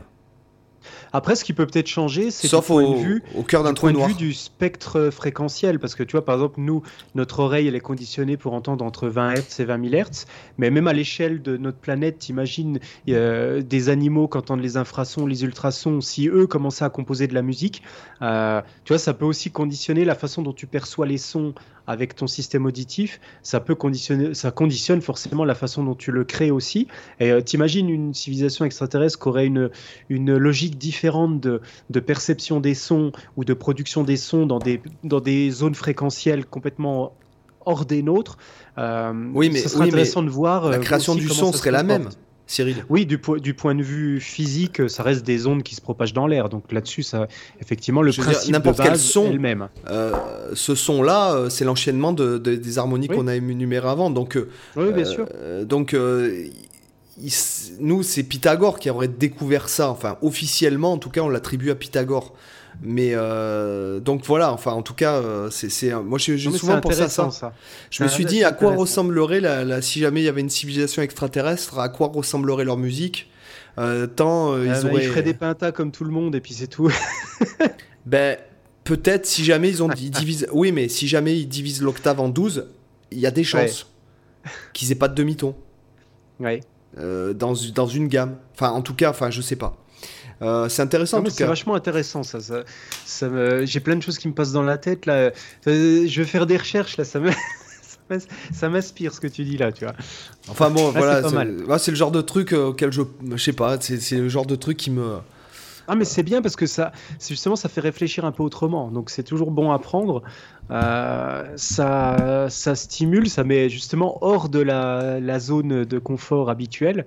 Donc c'est toujours bon à prendre. Effectivement. Mais, mais en tout cas, dans tous les cas, la théorie musicale, c'est vrai qu'elle est de toute façon conditionnée par la culture, quoi, dans tous les cas. Donc euh, après, c'est des règles qu'on accepte par rapport, parce qu'on est dans cette culture, et, et, du coup les musiques qu'on écoute, elles sont organisées selon des codes euh, propres à chaque genre, euh, des codes stylistiques, on sait, voilà, dans tel genre on fait telle chose, dans tel autre genre on va plutôt utiliser telle catégorie d'accords, tel type de, technique de jeu, tout ça, ça conditionne forcément la façon dont tu vas composer de toute façon. Et en fait, c'est aussi en ça que des fois le côté théorique, tu vois, ceux qui vont dire la théorie c'est pas forcément important, as le côté le, le, feeling c'est plus important. Mais en fait, de toute façon, ils sont conditionnés par la théorie, même s'ils la connaissent pas. Parce que en fait, tu as tellement dans l'oreille depuis que tu es enfant toute la musique que tu entends au quotidien, que ce soit même quand tu vas dans les magasins faire tes courses, il y a de la musique en continu, euh, à la télé, sur YouTube, à la radio, enfin peu importe, tu entends toujours, donc tu es de toute façon toujours conditionné par les codes culturels de ton époque, par la théorie de ton époque, et en fait tu es conditionné à trouver de manière naturelle de faire des 4-5-1, de faire des 2-5-1, de, mettre des septièmes de dominante avant d'aller sur le premier degré, c'est tous des codes qui sont tellement employés depuis la nuit des temps dans la culture occidentale qu'en fait, même si tu n'es pas conscient que c'est ça qui est fait théoriquement, bah pour toi, c'est des choses qui sonnent bien et que tu vas être amené à reproduire de toute façon, même inconsciemment. Donc en fait, ça me fait toujours marrer ceux qui disent non, moi la, théorie, moi c'est le, c'est mon feeling. Je veux pas, je veux pas que la théorie ça, ça casse mon feeling. Mais en fait, mec, euh, ton feeling, de toute façon, il est conditionné par la théorie que tu connais pas. Euh, de, toute façon. Après, euh, il y a un truc tu vois, en parlant de ça, malgré euh, les, grosses différences de culture, euh, que ce soit la musique indienne ou la musique, euh, par exemple, du Maghreb ou, mmh. ou la musique africaine, ou... Mmh. ça reste quand même dans la même couleur, quoi. Enfin, tu, tu, je sais pas si tu vois ce que je veux dire quand même. C'est-à-dire que c'est pas un truc qui. C'est pas comme quand mmh. tu écoutes du boulez. C'est pas le truc qui va te, que tu vas avoir la tête, tu vas te dire, waouh, qu'est-ce que c'est ce truc de l'autre monde En fait, tu, tu reconnais les couleurs. Oui oui, euh, bah, après, il y a des codes. Je comprends ce que tu veux dire. C'est qu'en fait, tu, tu, retrouves des codes un peu communs, c'est-à-dire que tu vas avoir des logiques de mélodie, des logiques d'harmonie, des logiques de rythme, en fait, qui sont propres à, toutes les cultures. C'est juste la façon de les utiliser qui va être différente. C'est-à-dire que c'est vrai que dans les pays du Moyen-Orient, ils vont, ils vont faire des mélodies, sauf qu'eux, ils vont utiliser les quarts de ton beaucoup plus que chez nous. Et du coup, ça va donner des couleurs qu'on a peut-être moins l'habitude, mais on, peut avoir les mêmes types de constructions, de schémas avec euh, progression d'accords, mélodie par-dessus et puis rythmique qui accompagne. Même si mm. tu prends des, styles assez éloignés, genre les ragas indiens, bah, mine de rien, ça reste une construction avec euh, un, drone en arrière-plan qui fait en gros une harmonie, euh, les tablas qui font une rythmique et puis un soliste qui improvise par-dessus. C'est pas si éloigné des comportements qu'on va avoir en Occident, même si c'est très différent effectivement dans la façon de le faire. Mais je, suis d'accord avec toi, il y a, quand même des codes communs, même si les la théorie derrière est différente, même si les codes sont différents, même si les règles sont différentes, il y a des comportements qui fait qu'effectivement, tu n'es pas non plus trop dépaysé malgré tout. C'est plus, effectivement, ça se joue plus sur de la subtilité en réalité, sur du détail, mais pas sur des grandes ou sur du éléments. Quoi. Mais par contre, quand tu écoutes. Après, ça peut jouer sur des structures quand même, voilà, sur l'organisation formelle. Tu écoutes Boulez et tout, bon, euh, Boulez, c'est impossible d'entendre une fausse note. Si par exemple on te joue l'œuvre et que tu ah, là oui si jamais le mec se plante mais personne s'en rend compte bah, même pas le compositeur hein. ouais non mais euh, quoique Boulez peut-être euh, y a des mais chances. en même temps, ça c'est la c'est la limite de leur système en lui-même parce que à partir du, moment, pour les auditeurs qui connaissent pas forcément la, la base du sérialisme et enfin du même du dodécaphonisme qui est à la base de ça, c'est de remettre à plat totalement tout et de donner exactement la même valeur expressive aux 12 notes de musique, c'est-à-dire considérer qu'il n'y en a pas une qui est plus importante que les autres. C'est en gros pour anéantir complètement la logique tonale ou euh, la, la sensible, par exemple quand on a Do, Ré, Mi, Fa, Sol, La, Si, Do, le Si, il va avoir une tension naturelle à vouloir aller sur le Do. Bah voilà, dans le dodécaphonisme, le principe c'est d'annihiler ça en disant que toutes les notes vont avoir le même poids D'où le fait qu'il fasse des séries où, euh, dans le côté vraiment le plus rigoureux du terme, il faut qu'il y ait aucune répétition. C'est-à-dire que tu dois faire une série des 12 notes. Euh, tu dois exposer chacune des 12 notes. Euh, et Sans jamais les répéter. voilà, avant d'avoir le droit de répéter une note, il faut que toutes les autres 11 notes aient été entendues. Et après, tu fais, et après, ça te donne encore des déclinaisons, donc le rétrograde, le miroir, le rétrograde inversé, etc. Et après, lui. Ça date de Bach déjà, hein. ils n'ont rien inventé là-dessus. Ça, euh, Bach le faisait déjà à son époque. Hein. Et par contre, là où il, développe ça dans son livre qui s'appelle Penser la musique aujourd'hui, mhm. il exprime qu'en fait, pour terminer le système à partir d'une série, tu peux, tu peux assigner des rythmes et euh, des, Oui. des nuances, etc. Des nuances. Pour En fait, c'est que chaque ça série soit, soit Ouais. dans un système euh, fini, quoi. Euh, Exactement. ouais. C'est ça la différence entre le sérialisme et le dodécaphonisme. C'est-à-dire le dodécaphonisme, c'est vraiment cette idée de série des 12 notes euh, vraiment appliquées aux notes de musique. Et en fait, le sérialisme, c'est juste qu'ils ont étendu ce concept à tous les autres paramètres de la musique. Voilà. Donc, comme tu disais très bien, les nuances, le rythme, euh, vraiment tout ce qui peut se, se conditionner comme ça sous forme de Enfin, série. Alors, ça paraît fascinant, Mais- et ça- ça- je dis aux auditeurs, ça passait. ça l'est d'une certaine forme. Non, mais c'est fascinant et tout, mais euh, c'est. c'est, euh, Enfin, Bah, c'est insupportable. Il faut que vous sachiez l'œuvre, à la- la- l'œuvre, le poème, le livre, et que vous ayez lu le livre, que vous ayez eu le courage de, de lire le poème euh, euh, de- du truc pour savoir à quoi se rapporte l'œuvre. Parce que c'est un peu comme quand tu vas à l'opéra, sauf que l'opéra Mhm. c'est quand même vachement plus accessible. Euh, Mhm. D'aller à un opéra en qui, en, qui se chante en allemand sans, sans connaître le livret, Ouais. euh, ça pue quoi. C'est, si tu veux, c'est un peu là, c'est un peu pareil. Si jamais tu sais pas à quelle œuvre ça se rapporte, ça, ça peut Mm. pas d'intérêt. Mais après, c'est pas, c'est intéressant. C'est comme, comme je te dis, comme quand tu t'intéresses. Bon, moi, par exemple, je suis allé au, là, j'étais à, à Marbella, enfin, à Mala- enfin, dans la ville à côté, la plus grande ville à côté, c'est Ma- Mar- Malaga. Ouais. Euh, j'ai visité euh, le musée Picasso. euh, bon, pff, moi, je trouve ça intéressant, mais le cubisme, bon, bah, ça m'en touche une sans faire bouger l'autre, quoi. hein. Ouais, pareil, ça- ça me parle pas trop, mais je, mais après la démarche de la démarche m'intéresse, tu vois. Mais après, ce que produit la démarche m'intéresse moins. Et en fait, c'est là toute la grosse différence que tu as entre l'approche qu'ont eu des mecs comme Boulez, euh, en tout cas, et tous les autres avec la démarche de euh, céréaliste et, et compagnie, et, et comparé à toute la logique modale tonale qui a précédé, c'est que toute la, la théorie de la musique tonale modale elle est venue de, de, comme base de on fait de la musique et empiriquement on en déduit des règles pour cadrer un peu ça et, on produit des choses et quand ça nous plaît on se dit ok ben pour arriver à continuer à produire comme ça on met telle règle on met telle règle. Alors que le, le céréalisme et compagnie ils ont fait le, truc inverse. On va d'abord trouver un concept et après une fois qu'on a trouvé un concept intellectuel qui marche bien on essaie de faire de la musique après avec. Sauf qu'en fait euh, ben ça marche pas. Enfin ça on peut y trouver des, intérêts, pourquoi pas.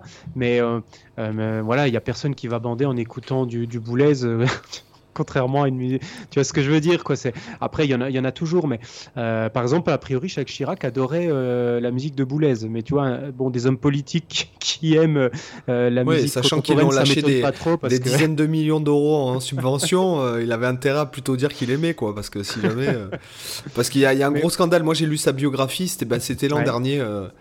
Euh, à la même époque à peu près, euh, j'ai lu sa biographie. Bon, il, a, il, il a eu des millions, des millions de, enfin, il a absorbé toutes les, toutes les, toutes les subventions en fait de, de, de la culture, quoi, le gars. hein, euh.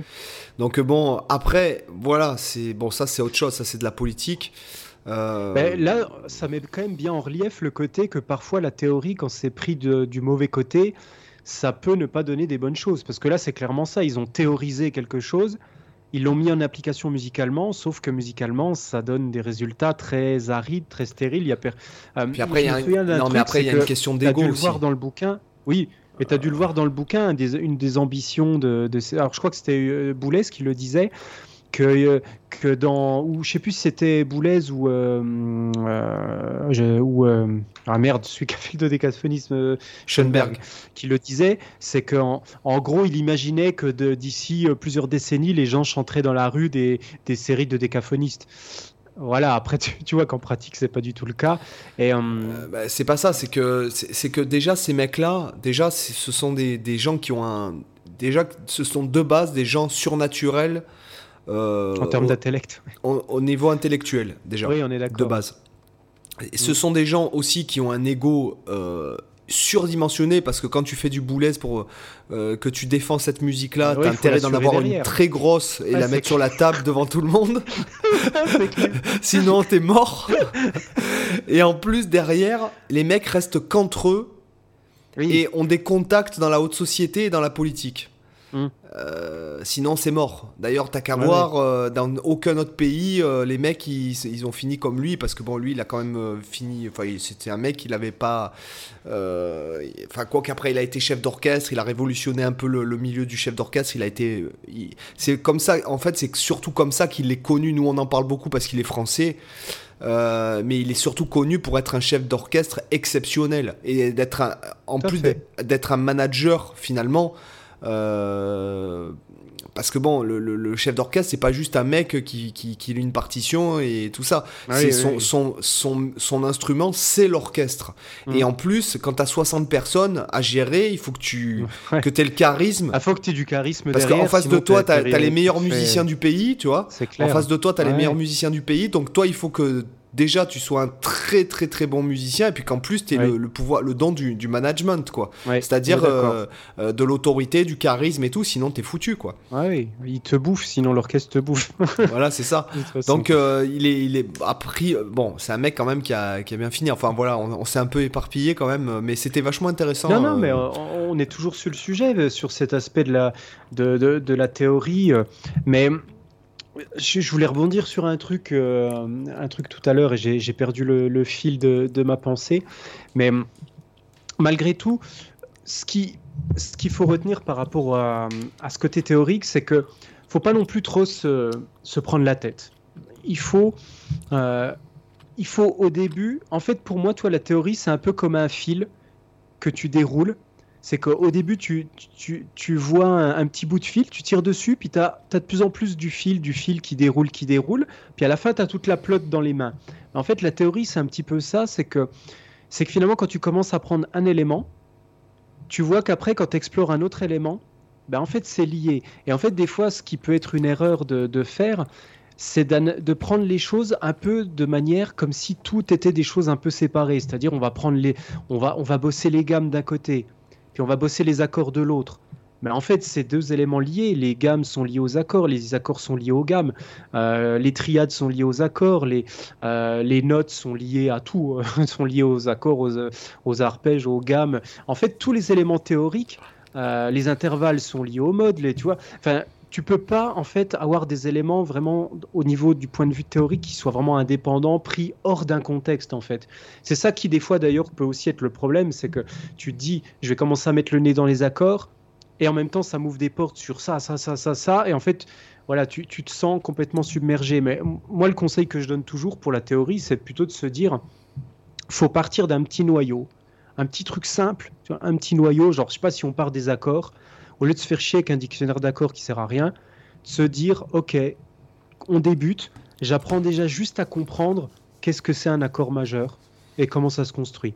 Et une fois que tu as compris ça, une fois que tu as compris, ok, c'est fait avec une, une fondamentale, on lui rajoute une tierce majeure, puis on lui met au-dessus encore une tierce euh, mineure, ou alors on le pense comme étant une fondamentale, et puis à partir de cette fondamentale, tu as la tierce majeure, et tu as une quinte toujours à partir de cette fondamentale, enfin bref, peu importe, là c'est de la base. Euh, voilà, tu comprends la logique, la structure interne du truc, et après, au lieu de se dire putain, il faut que j'apprenne les accords majeurs, les accords mineurs, diminuer euh, mon cul, machin, tu te dis ok, bah, un accord mineur c'est quoi? Bah, C'est un accord majeur, sauf que sa tierce, elle est juste baissée d'un demi-ton. Puis c'est quoi un accord diminué? Bah, Un accord diminué, c'est juste un accord mineur euh, où la quinte elle est diminuée d'un ton. Puis on l'a appelé diminué parce que pourquoi? Parce que si on l'appelait mineur lui aussi, on ferait pas la différence avec un accord mineur. Donc fallait bien lui donner un nom en caractérisant l'intervalle euh, qui est, celui qui va le caractériser, en l'occurrence l'intervalle de quinte diminué, c'est pour ça qu'il s'appelle un intervalle diminué. Et en fait, c'est là où tu vois que tout est lié. Dès que tu commences à, avoir une petite bribe de connaissances théoriques, en fait, il faut tout de suite essayer de la rattacher au reste et, de toujours partir de ta base. Bah oui, il faut pas, faut pas traiter ça indépendamment. Euh, voilà. Mais faire vraiment la logique des cercles concentriques, comme quand tu jettes une pierre dans l'eau, ça fait des cercles concentriques qui s'étendent de plus en plus. Bah, c'est comme ça que moi j'aime bien aborder l'aspect théorique c'est de se dire j'ai un petit noyau de connaissances, on s'en tape qu'il soit petit, qu'il soit gros, ça n'a pas d'importance. L'idée c'est de l'étendre. Puis surtout, surtout je parle aux, gens là, euh, voilà, c'est pour toi qui écoutes ce podcast. Toi là, tu te, tu te, tu, te, reconnais, je Tu te reconnais. Voilà, je, je t'ai, on t'a entendu, on t'a vu. Toi, t'es derrière le radiateur là, tu vois, t'es près du radiateur, mais je t'ai vu, t'inquiète, on voit que toi. Donc, euh, sur, quand, quand en fait vous apprenez la théorie, mais foutez ça en pratique directe, quoi. N'apprenez pas indépendamment euh, la théorie de votre instrument. Et s'il n'y a pas. J'applaudis, j'applaudis, bravo. Vas-y. Je veux dire, il faut de suite, de suite foutre ça sur l'instrument et le comprendre sur l'instrument, d'apprendre la mm. théorie sur le papier, euh, euh, dans des bouquins et tout. C'est comme d'apprendre le code de la route par cœur et sans, sans, jamais avoir conduit sa bagnole. Je veux dire, mm. c'est. Il y a des trucs, tu vois. Non, mais tu as complètement raison. Et pourquoi, c'est, pourquoi, pourquoi ce que tu dis, c'est 100% vrai? C'est parce que, comme je disais tout à l'heure, la théorie musicale, c'est pas quelque chose qui est arrivé, qui est descendu du ciel et après on a composé de la musique à partir de ça. C'est qu'on a d'abord composé de la musique et ensuite on a théorisé à partir de, ça pour, euh, pour, des, pour faire un système. Et c'est pour ça que ce que tu dis est à 100% vrai, c'est que on, c'est quand on pratique la musique qu'on comprend justement ces règles, parce qu'en fait ces règles elles viennent de la pratique musicale en fait, elles viennent pas de, nulle part comme ça et on a fait de la musique après. Donc tu as totalement raison là-dessus. Tu vois par exemple, euh, Roman, euh, Roman, euh, donc Roman c'est ma grande fille, elle, a, 10 ans. Mhm elle a essayé de se mettre au violon, etc. Alors elle, le solfège, ça lui plaisait parce qu'en fait, il y avait une application, euh, c'est bien fait en Espagne, enfin je sais pas en France comment ça se passe aujourd'hui, mais euh, les, enfants avaient une application à la télécharger à la maison et elle avait des exercices toutes les semaines. Donc elle a, aimé quand même la théorie. Mais en fait, c'est... Elle, elle, est plus dans le songwriting, c'est-à-dire elle écrit des textes mm. déjà euh, en espagnol, en français. Et euh, là, elle veut vraiment, euh, là, elle a voulu le synthé pour vraiment se mettre à faire. Ouais, pouvoir composer un petit peu, quoi, mettre en musique. Et alors, elle, parce qu'elle me demandait, elle me dit, mais papa, comment tu fais, machin truc. Bah, je lui dis, tu sais, euh, c'est hyper simple, tu as, des règles de base à comprendre. Enfin bon. Et, et, franchement, ta gamine, elle a du bol. Hein. Elle, a de la chance. Elle se dit, elle, a, elle a le prof à la maison là qui peut tout lui montrer. Franchement, elle, se rend peut-être pas compte, mais elle a de la chance. Bah, je suis pas sûr que je suis pas sûr que je sois le meilleur prof. Euh, euh, je, je, pense pas qu'un parent puisse être le meilleur prof. Euh, mon fils veut faire de la batterie. Hum. J'ai dit, mais tu, si tu veux, je te paye la batterie, je te paye des cours, sinon c'est mort. tu vois, je, je suis pas sûr que que tu sois forcément le meilleur des profs pour euh, en tout cas moi en tout cas dans ma dans mon rôle de père. Oui mais malgré tout tu as les clés pour lui donner déjà des, des clés de compréhension. Euh, tu as, la compréhension aussi de ce qu'elle veut faire chose que tous les, les parents n'ont pas forcément euh, et c'est normal hein, quand t'es pas moi si par exemple ma fille à un moment donné elle veut faire du théâtre je vais moi qui connais rien en théâtre je vais pas pouvoir lui dire quoi que ce soit de, dessus. Donc là c'est vrai que tu as quand même des clés que tu peux le, pour lui faire gagner du temps ah oui ça oui oui. C'est ça je, je pense que ça les parce que quand, quand ils viennent chez bah moi, non mais c'est clair. Euh, quand je suis chez moi, bon bah malgré tout, euh, euh mon Ils studio... une machine à composer à la, à la maison là qui pond de la backing track à, tour de bras. Tu m'étonnes qu'ils sont inspirés. ouais, composer c'est un bien grand mot. Hein. disons que je crée des trucs, mais ce que je veux dire c'est que euh, parce que le, studio il est dans mon living room en fait. Donc euh, mmh. eux des fois moi j'ai le casque je passe ma journée puis euh, et papa qu'est-ce que tu fais? Donc quand je mixe et tout je lui explique les trucs des fréquences même à la petite qui a 3 ans tu vois. Mmh. mais ça, ça les intéresse quand même c'est marrant. Et, et, donc je lui dis surtout ce qu'il faut que tu fasses c'est que tu apprennes 4-5 chansons à jouer au piano 4-5 chansons et que tu t'entraînes toi à changer les paroles, etc. déjà pour commencer et, faire, et composer avec déjà ce que tu as trouvé déjà. Hmm, et après je lui ai dit, je t'expliquerai, je t'expliquerai euh, comment en fait euh, avec euh, quelques règles tu peux faire des milliers de chansons. Par hmm. exemple j'écoutais Bruno Mars aussi. par exemple il y a un morceau, alors attends que je me souvienne de mémoire. Donc de mémoire, ça fait euh, premier degré aux première partie du couplet, troisième, quatrième, cinquième degré. Bon, ça fastoche. Et après, le premier degré devient mineur. Après, y a, ça reste mineur. Et après, il y aura une modulation. Euh, voilà, en fait, ce que je veux dire, c'est que c'est quand même vachement créatif. C'est quand même... Euh, tu vois, dans Bruno Mars, il y a des fois vraiment des trucs qui sont... Ce que je veux dire, c'est qu'après, tu peux t'entraîner aussi à moduler et, et, euh, et ça sonne mhm. monstrueux, quoi. Enfin, ce que je veux dire, tu vois, c'est. Euh, tu peux tu peux t'entraîner à passer de majeur à mineur, ça sonne monstrueux, ou de faire ton morceau mhm. mineur et de, de, terminer majeur. Bon, moi, j'ai essayé de le faire dans les backing tracks, les mecs, ça les déstabilise trop. Euh, ah oui, c'est vrai que ça s'appelle la tierce picarde, effectivement, ouais. C'était le truc typique que faisait souvent Bach à la fin de ses morceaux en mineur. Il se mettait l'accord majeur à la fin. Pour, pour les auditeurs, en fait, ça, ça, porte un nom qui paraît être un truc compliqué, mais en fait, c'est tout con. Hein. Genre, vous faites un morceau en Do mineur, bah à la fin, au lieu de terminer par un do mineur, vous mettez un do majeur, voilà, tierce picarde. C'est tout con, c'est hyper tu, simple. Peux, ou, tu prends Chopin, par exemple, tu peux, tu peux, tu peux avoir tout ton A euh, oui, finir chaque phrase euh, qui est en, mineur, euh, finir majeur, quoi, par exemple. Bah, lui aussi, il avait aussi la tendance à faire genre une forme, tu vois, tripartite, enfin A, B, A, et en fait le, A était genre en la mineur et le B en la majeure, tu vois, l'homonyme comme ça, basculer de majeur mineur, c'est des modulations qui marchent bien aussi. Ce qu'on appelle le mineur, enfin en jazz, on appelle ça le mineur parallèle, enfin je sais pas en classique comment on l'appelle. D'accord.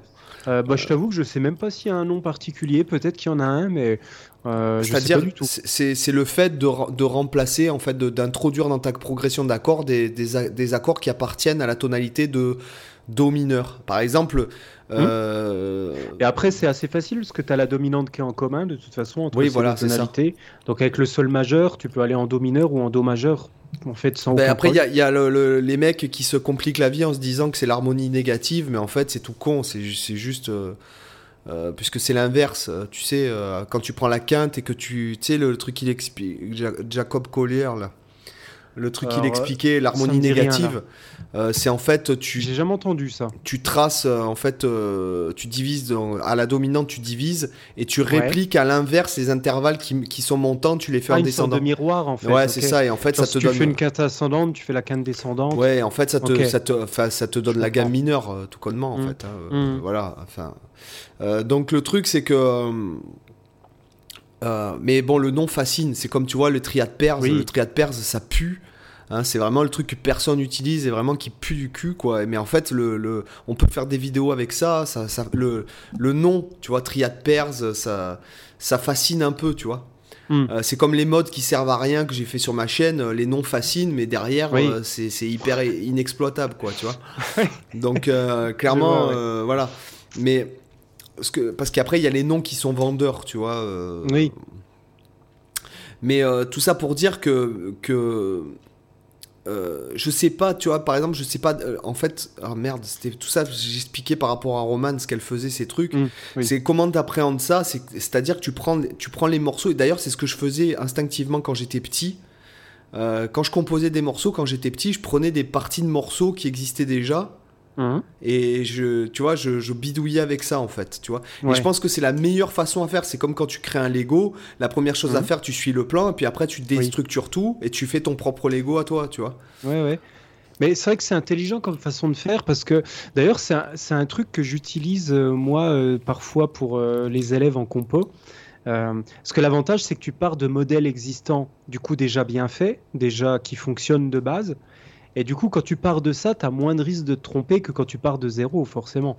Et c'est vrai que c'est un truc que je donnais des fois à faire aussi à, des élèves en, compo, de partir, notamment quand ils veulent, ceux qui avaient du mal à composer genre un riff, tu vois, un, riff, euh, des fois de se dire, bah voilà, tu prends un riff de, qui, est, proche un peu de ce que, ce que tu aimerais faire, tu le joues texto, et puis donc le riff du, groupe. Et après, en fait, tu vas commencer à t'en éloigner par bribes. Par exemple, tu te dis, euh, euh, tu dis, bah là, à la place de, ce rythme-là, à un endroit au lieu, par exemple, il y a peut-être, je sais pas, deux croches, bah toi, tu vas faire un triolet. Et après, peut-être, euh, bah, il est peut-être le riff joué que sur la corde de mi. Bah tiens, fais-le sur la corde de, de la. Et puis après, bah, par exemple, tiens, ici, fais un intervalle de, de je sais pas, de, de tierces. Bah, ah, imaginons par exemple, toutes les tierces mineures du riff, tu les bascules en tierces majeures. Euh, tu vois, enfin, tout des petites expérimentations comme ça à partir du modèle de base. Finalement, ça rejoint un peu ce que tu disais. Ça, c'est des petits jeux comme ça que j'ai déjà fait faire euh, pour euh, travailler la compo. Et c'est assez ludique, puis ça marche bien parce qu'en fait, tu te rends compte que tu peux partir du morceau même de Smoke on the Water et arriver à un truc complètement unique que jamais de la vie t'imaginerais que la base de, de, travail était Smoke on the Water. Tu vois, parce que tu peux, en fait, par petites touches, tu t'éloignes de plus en plus, de plus en plus, de plus en plus, mais au moins tu as un modèle de référence, et des fois ça permet d'éviter d'être face à la, fameuse page blanche où tu te dis, tu as l'immensité des possibles devant toi, qu'est-ce que tu fais Qu'est-ce que tu composes? Eh ben, tu prends un modèle, et en fait tu t'en éloignes par touche par touche, puis à la fin tu as quelque chose d'unique qui te ressemble, et personne n'arrivera à deviner que ça venait de là si tu t'en es suffisamment éloigné, tout simplement. C'est des astuces toutes cons, mais, euh, mais voilà, ça marche très très bien. Bah oui, et puis après, la... bon, après moi, la page blanche, j'y crois pas, hein, parce que Oui. qui, qui t'a posé une crotte de nez sur ta page blanche, au moins t'as posé quelque chose, et ça ça t'a- ça mis le, tra- le- Non mais tu vois, ça t'a mis le pied à l'étrier. Monsieur est poète. Ah ouais, non mais totalement. D'ailleurs, je me demande comment j'arrive à parler de cette façon-là avec tous les bouquins que je lis, quoi. Je- je- tu vois, c'est... C'est honteux. Ah ouais, c'est- Je me dis qu'il faudrait quand même à 40 ans, il faudrait... 41, mais non, 41. Il faudrait que je... que je me... Quand même que je me... Que je me... Comment dirais-je? Enfin, t'as compris, quoi. Ouais, j'ai compris. Donc, donc, non, mais, moi- oui, mais bah après, si quand même la, la page blanche, ça peut, ça peut exister dans le sens où quand vraiment tu n'as aucune contrainte et qu'on te dit, euh, euh, qu'on ne- euh, notamment, alors quand tu es un peu expérimenté, c'est vrai que c'est moins fréquent, mais tu dis à un débutant, vas-y improvise, comme ça de but en blanc ou vas-y compose. Bah, si tu lui donnes pas de cadre, il est dans la merde parce qu'en fait il se dit, waouh, il, il a, en fait il sait pas quoi faire. Est-ce que je fais, euh, je prends quelle gamme, je fais, je fais quel rythme, je fais quel truc? Alors que si tu lui dis un truc tout con, euh, déjà rien que la différence entre lui dire, tiens vas-y improvise, ou alors lui dire, tiens vas-y improvise que sur la corde de sol avec des slides. Ah là c'est différent déjà, tu vois. Là il a au moins une base de travail. Il se dit ok des slides. Et là tout de suite il va avoir des idées qui lui viennent en tête. Alors, Que si tu lui je- dis juste de but en blanc, vas-y improvise. Je peux, je peux raconter une, une anecdote. J'ai fait un masterclass avec Sylvain Luc. Et euh, à un moment donné, dans le masterclass, il nous fait, euh, il nous fait improviser. Alors moi, j'étais un peu, tu vois, j'étais hyper motivé. J'ai, j'ai- enfin, bon, bref, j'ai passé deux jours à jouer avec lui, en fait, en gros. Mhm. Et à un moment donné, il me dit, bon, ben vas-y, improvise maintenant euh, un truc comme ça, là. Direct. Tu vois, et devant Sylvain Luc, donc là, t'as intérêt à les gonfler, tu vois. euh, parce que, euh, parce que t'emmènes pas large, quoi. Surtout quand tu vois, Ouais, tu tu vois ce qu'il vient de faire, le mec. et là, en fait, tu sais- j'ai eu un brief. Tu sais, le, le, tu sais, premier truc que je fais sur la guitare, un gros pain bien cradeux, euh, crasseux, tu vois, pourri mon accord qui, qui frise ou quoi. Enfin, je sais pas ce que. Ouais. Et là, il m'a dit, là, je me reprends. Il me dit, non, non, non, continue avec ça et sers-toi de ça. Mhm. Et, mais Oui, c'est ça- a été, tu veux que je te dise, ça a été le, le, le, le- les deux jours qui ont changé ma, qui, qui ont changé ma vie. Mhm. Ces, ces deux jours-là, je crois que j'ai oublié tout ce que j'avais appris jusque-là. Il t'a reprogrammé le cerveau et les doigts. Mais voilà, c'est ça. Parce qu'en fait, quand tu joues avec lui, ce mec-là te fait jouer, quoi. Et tu joues comme jamais tu as joué quand tu, parce que j'ai eu la chance de jouer en duo avec lui. Mhm. Euh, ce mec-là te fait jouer comme jamais tu n'as joué avant. Mhm. Il te sort la musique de toi, tu vois. C'est ah ouais. mais alors pas parce que c'était pas d'ailleurs il, les- il y a certaines personnes qui se sont plaints parce que bon moi j'avais déjà fait des, des, des masterclass à New York avec des gars comme ça euh, j'avais eu la, la chance de j'avais déjà pris des cours avec des gars enfin très très avancés euh, notamment un Ouais. pianiste etc et si tu veux, ces mecs-là, ce sont pas le genre à te dire oui, ben moi sur euh, euh, un fa dièse mineur 7 quinte bémol, je joue le mode locrien dièse 2 ou le, mo- le mode Mm. locrien bécart 6, tu vois. C'est pas coup, si du tu tout ça. chercher la théorie, t'es pas au bon endroit. T'es mort, t'es mort. Ils, Ouais, mais, ouais. Ils, mais ils te disent, mais je- pff, ils ont même pas envie de t'expliquer parce qu'ils sont tellement loin de ça. Si tu veux, c'est tellement loin Ouais. d'eux aujourd'hui. Ces mecs-là que même pas, euh, ils te disent, bon, ben moi je, je, bah, je joue ce que j'entends, voilà. Et en fait, ils te disent ça, mais bon, t'inquiète pas, moi j'en ai relevé des tonnes et je peux te dire qu'ils connaissent. Mais Mm. ce que je veux dire, c'est que euh, et effectivement, c'est la bonne approche parce que si tu veux, moi, moi j'ai beaucoup plus appris en deux jours avec un mec qui m'a pas du tout fait faire de théorie Mhm. que euh, peut-être ça m'a plus fait progresser. D'ailleurs, le vlog, finalement, le premier vlog que j'ai fait euh, sur ma chaîne, euh, ça découle de ça. Ah, tu l'avais fait avant ton dé- le départ de ta chaîne YouTube, Ouais. ce masterclass, Voilà. d'accord. Si tu veux, bon après j'ai eu une, euh, des, euh, j'ai fait ce masterclass, je crois que c'était en mars. Ouais. Euh, non, attends. C'était en 2015, je pense. Je pense que j'ai fait ce masterclass en 2015 Mhm. et j'ai commencé le vlog en 2016. Mais ça découle de ça, si tu veux. Oui, oui. Tu vois, euh, le- quand j'improvise comme ça avec des accords et tout, ça, ça vient de là, quoi, si tu veux. Mhm. Ça s'est fait deux, pendant deux jours, simplement. Ouais, t'as eu vraiment, en fait, dans ton parcours, tu as eu vraiment un déclic euh, qui a été avec lui, entre autres, un, un des, un des moments de ton parcours qui a été euh, un moment fort, quoi, un gros Ah ouais, déclic ouais. comme on peut Bon, avoir déjà, parfois. à savoir que, bon, six mois avant le masterclass, je m'étais préparé, donc je m'étais immergé. Oui. euh, parce qu'un masterclass, ça comme je dis aux gens, Ouais, si vous allez prendre touriste, un quoi. cours avec un mec bien précis, euh, pour les gens les plus avancés, euh, déjà il faut s'immerger dans le monde de- du gars parce que tu vas Mhm. pas pour lui demander qu'il te montre un plan Malmsteen, hein, et c'est Ouais. clair quoi, tu vois. Tu vas pour t'immerger dans le monde du gars, donc ça veut dire que tu relèves en amont. Tu observes, tu écoutes, tu relèves, tu, tu relèves des trucs, tu, même je lui ai carrément joué des morceaux, des morceaux, des parties de morceaux à lui. D'ailleurs, ça l'a, Mhm. ça lui a pas trop, ça l'a, ça l'a un peu vexé, enfin pas un peu vexé, mais j'ai vu que ça, enfin, Ça lui a pas plu? ça lui a pas plu que je le fasse en fait. D'accord. Comme si je lui volais quelque chose en T'as fait. une idée pourquoi? Bah, comme ça, je te dis, je pense que c'est parce que c'est comme je pense que c'est parce que j'ai eu l'impression à sa réaction que que je lui volais quelque chose en fait. C'est marrant. Ouais, hein. Enfin, il a pas été euh, il a été très sympa. hein, c'est pas le- Oui. euh, mais en fait, je lui ai dit mais quand, quand tu fais ça, tu penses à quoi machin et puis quand tu fais dans ce morceau, en fait, tu modules et tu fais ci et tu fais ça. Tu vois, j'étais plein de questions comme ça et puis ça l'a un peu surpris, tu vois, que je lui demande des trucs Ah comme oui. ça. D'accord. Et, euh, et en fait, je, je me suis vachement immergé. Donc, j'ai pendant six mois avant, et puis j'avais préparé des, des questions sur un papier, tu vois, sur une feuille. euh, Tu vois, enfin, et, et c- et ce que je veux dire, c'est que si vous allez faire un masterclass avec des gars comme ça, il pour que vous, y, vous ayez vraiment le, en fait, le fruit, si tu veux, de, de les- les- la récolte, en fait, de, de tout ça, ce sera le travail en amont. Mhm. Et le masterclass, ce sera l'apogée de ce truc, en fait. Ouais. De ce travail en amont. Parce que lui, il va t'éclairer sur des trucs, et puis du coup, tu vas mieux comprendre son univers quand il va parler ou jouer des trucs euh, en face, quoi, tu vois. Elle Enfin- travaille aussi après avec tout ce que tu as vu dans la masterclass. Continuer à appliquer, parce que finalement, c'est comme un cours. hein.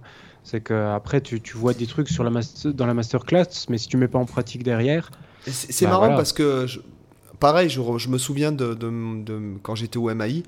C'est Mhm. marrant, mais la- les cours où tu apprends le plus, c'est souvent les cours où en fait il y a pas de, il y a le moins de guitare en fait.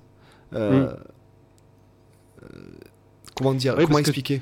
tu as aussi un peu, un peu moins le côté idiomatique de l'instrument qui va tout de suite ressortir, où, où tu, tu, trouves vite dans, dans tes habitudes de, de, de pensée, de schéma, etc. Donc tu es un peu déconnecté de tes, de tes, bah, tes zones de confort habituelles, et du coup tu es sur un autre mode de pensée, en fait, tout simplement. Par exemple, le, le me- les meilleurs cours que j'ai eu au MAI, par exemple, c'était avec. Bon, bah, moi je le connaissais d'avant, puisque c'est un mec de Toulon. Euh, c'était Patrick Manouguin, d'ailleurs, qui, j'espère, va, va venir dans le podcast. euh, qui est aujourd'hui le guitariste de, de- de- de- un des meilleurs, enfin pas un des meilleurs dans le sens euh, parce qu'il n'y a pas de meilleur ou quoi que ce soit, mais un des, des plus demandés guitaristes de Paris euh, qui fait euh, qui a fait M Pokora, Carol Frédéric. Goldman et compagnie, enfin tous ces trucs là, The Voice et j'en enfin euh, j'en passe et des meilleurs, tu vois. Ouais. Et en fait, euh, lui, donc, il, est, il faisait le, bah, le métier en bas, euh, enfin, euh, de là où je, de, de, dans la région de, de la Côte d'Azur, de là où je viens. Euh, et euh, donc, il était prof au MAI, et ses, ses cours, c'était de loin les plus intéressants parce que, si tu veux, euh, des, des fois, il nous racontait des anecdotes, etc. Et c'était vraiment, c'était, euh, c'était ça qui nourrit. Ah, bon, après, quand il, bien sûr, quand il expliquait, euh, parce que bon, c'était de loin pour moi du MAI. Bon, après, je vais, je vais pas. Je sais qu'il y a des, des profs du MAI qui vont sûrement venir ici aussi. Enfin, pour moi, c'était le meilleur. À l'époque, c'était le meilleur prof. euh, Pour moi, en tout cas, de- du, du MAI, quoi. Parce Ouais. que tu avais un bagage théorique énorme, un bagage de pratique énorme, un bagage technique de fou, un charisme aussi. Euh, parce que ça, ça compte chez un prof, le charisme. euh, Mm. euh, si oui, tu veux, complètement. quand, quand tu. Enfin. Et souvent, il, faisait, il nous racontait des anecdotes, etc. Et ce sont, ce sont des, des moments qui m'ont marqué, sûrement qui m'ont motivé à aller dans cette direction après, quoi. Ouais, parce que le prof, il est pas juste là pour t'apprendre des trucs, il est aussi là pour t'inspirer, te, te, te, donner l'envie euh, aussi. Alors, il va pas créer la motivation pour toi non plus, c'est pas ça que je veux dire, mais en tout cas, il participe aussi à l'engouement que tu, tu vas avoir. Euh, c'est vrai que moi, il y a, y a des profs où j'ai, euh, notamment quand j'étudiais la composition, euh, c'est clair que moi, quand je finissais un cours, la seule envie que j'avais, c'était d'en enchaîner un autre. Et puis je me disais, putain, il faut attendre une semaine pour avoir le prochain cours, fais Ouais. chier. tu vois Et là, c'est clair que c'est des trucs où tu te sens euh, hyper stimulé. Voilà, c'est plutôt le terme là que j'aurais dû euh, employer. C'est que tu as, cette espèce de stimulation où, tu n'as pas envie que ça s'arrête, tu envie, t'es es gourmand, tu vois, en termes d'apprentissage. Oui, voilà, c'est ça. Après, bon, il y a, des gens qui sont. Enfin, nous, on est dans cet état d'esprit, peut-être des gens qui nous écoutent. Euh, mais euh, moi, je me suis souvent retrouvé bon, dans, dans les cours ou en masterclass avec des mecs. Euh, comment dirais-je ce que, je, ce que je qualifierais, de mon point de vue, hein, de, de, mhm. de, crétins, quoi. De, des mecs qui sont là, ouais, mais moi, j'ai pas payé pour écouter ça. Ou je, enfin et puis souvent, c'est pas, c'est les mecs qui sont des mecs qui sont à des, des niveaux qui n'ont pas le niveau en fait de venir dans un dans des trucs pas, enfin c'est pas, mhm. pas, pas, péjoratif ce que je dis hein, mais quand, crétin c'est pas crétin c'est pas un gros mot hein, c'est c'est un, une familiarité hein. Mhm. mais ce que je veux dire c'est que des fois il y a des gens qui ont qui ont tout ce qu'il faut devant eux, mais qui, qui, qui s'en rendent pas compte. Ah ouais, mais moi je suis pas venu ça, je suis venu pour apprendre des gammes et tout. Non, mais tu vas pas un, un masterclass de Sylvain Luc pour apprendre tes gammes. C'est sûr. Non mais, tu vois. Après, il y en a peut-être qui s'inscrivent en masterclass sans même forcément savoir. Euh, euh juste. Euh, ouais, mais ils, se, se renseignent même pas forcément sur le gars ou autre. Oui, après, voilà. Non, non, ah oui, non, mais quand t'as. Ouais, non, mais non. Quand t'as as des Sylvain Luc et tout, enfin, je veux dire, bon, c'est quand même des gars qui sont hyper connus. Euh, voilà, après, on, pas. Mais même, c'est, je pense même à un prof à l'école, quoi. Je veux dire, si, si, si quand t'enseignes quelque chose, t'as pas un charisme, une passion qui transpire euh, de ton mm. enseignement, euh, comment tu veux. Enfin. Mm. Donc c'est, là où je veux en venir quand je parlais de théorie, que je pense que c'est, un peu comme les maths, c'est un peu comme l'éducation nationale. Je pense pas que le problème vienne de, de la matière elle-même ou de la, de la discipline. Je pense que c'est la manière dont elle est, toujours enseignée. La transmission. voilà. voilà. Si en face de toi, tu as un mec qui a les larmes aux yeux quand il t'explique euh, l'ordre des dièses et des bémols, euh, ça va te marquer.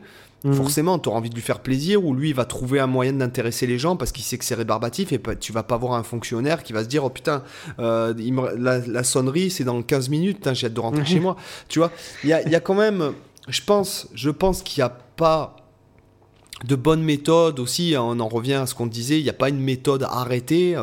tu veux pas dire oui, c'est comme ça, c'est pas autrement, sinon tu en tout cas pour la guitare électrique, je parle, parce que bon, dans le classique, mm. c'est un peu différent, euh, je pense, parce qu'il y a une position, il y a une attitude, euh, pour, pour, pour, exercer correctement euh, la, force. Par, exemple, des fois, je vois des guitaristes classiques, je me dis, oui, s'ils n'avaient pas cette position-là, ils pourraient pas jouer comme ça.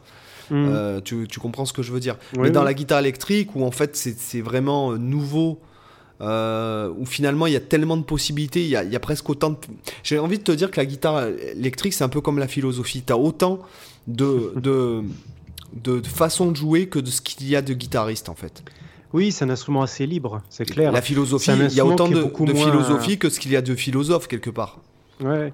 Non, mais oui, c'est un instrument qui est beaucoup moins cadré que d'autres, ou genre si tu fais du piano, du violon, voilà, as, on va te dire il y a telle position de main, il y a telle tenue de l'instrument, etc. Alors que voilà, en guitare, on voit qu'il y a 50 000 euh, positions de main différentes, il y a personne qui tient son médiator pareil, qui positionne ses mains pareil, qui font... Euh, voilà, il y a plein de, de cas particuliers que tu as, que as moins dans d'autres instruments où c'est plus cadré, c'est vrai. Euh, après, bon... Puis l'instrument est jeune. Oui, aussi. Euh, euh puis, le piano, faut, ça... faut se dire aussi que c'est un instrument qui est, qui est, naturellement dans un, dans un contexte sur la musique actuelle. C'est pas c'est pas un côté euh, académique ou des, choses comme ça. Euh, parce que même les vieux les vieux jazzman qui jouaient sur des guitares électriques. Bon, tu m'excuseras, même même les plus grands, certains des plus grands ont un son pourri quoi, et une hmm. technique de merde.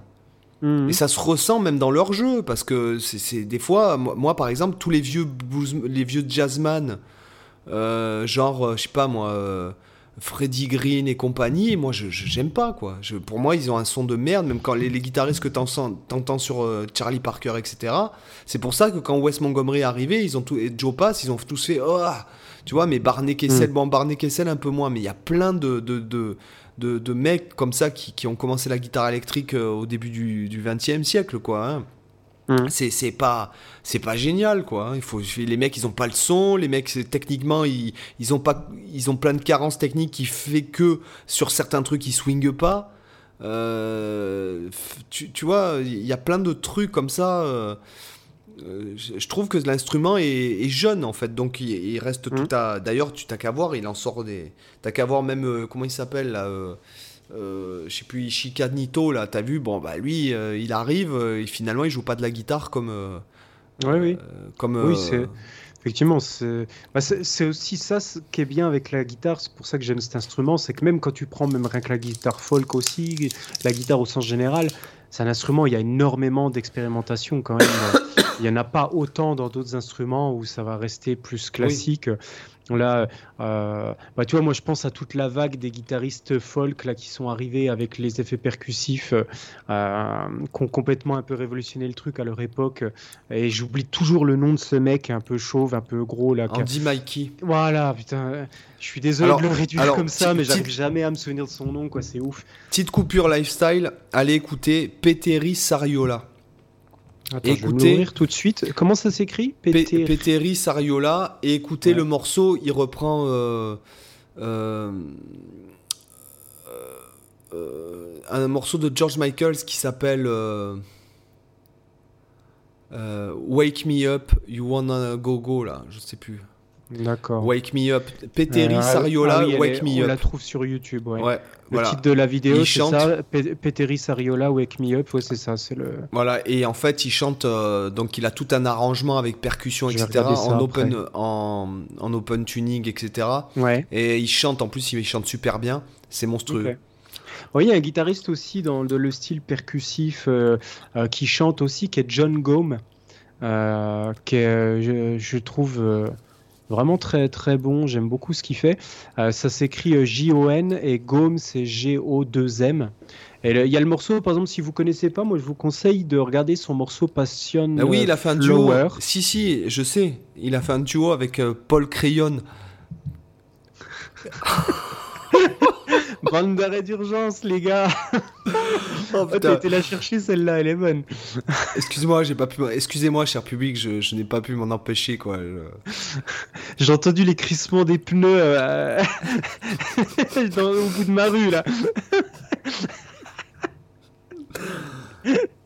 oh putain. Il paraît que d'ailleurs, il paraît Quand que. on n'est pas préparé, ça fait peur. Hein. Il paraît d'ailleurs qu'il a très bonne mine, ce gars-là. oh là là, putain. Oh putain, ça, ça y est, je suis parti. Je suis parti. là, il est, il est, parti, il est parti. Très très loin, on, va plus pouvoir l'arrêter. Euh, ouais, du coup, du coup ce, guitariste-là, allez le découvrir, il est, il est vraiment, c'est vraiment bien ce qu'il fait. Ce morceau-là en particulier est vraiment chouette.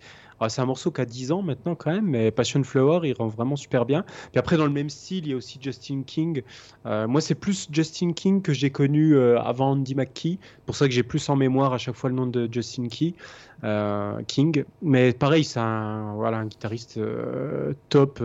Y a, à l'époque, il y avait sa, sa, sa, hum, son, sa démo pour les guitares l'arrivée.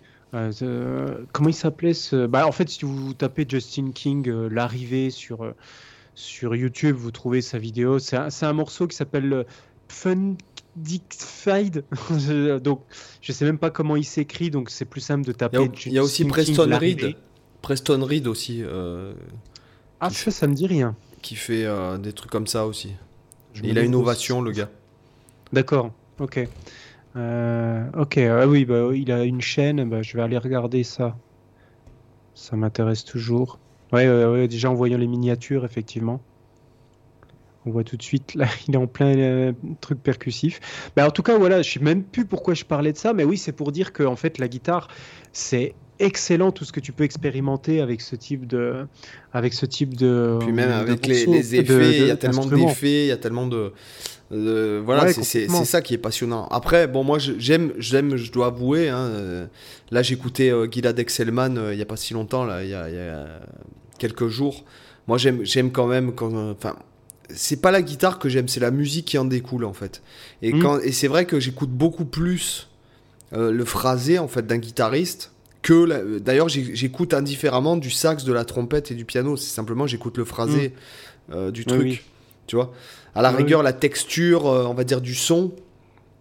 Mais c'est vrai que. Euh, c'est vrai que j'écoute plus vraiment de, la guitare pour enfin la guitare pour la guitare quoi c'est mhm.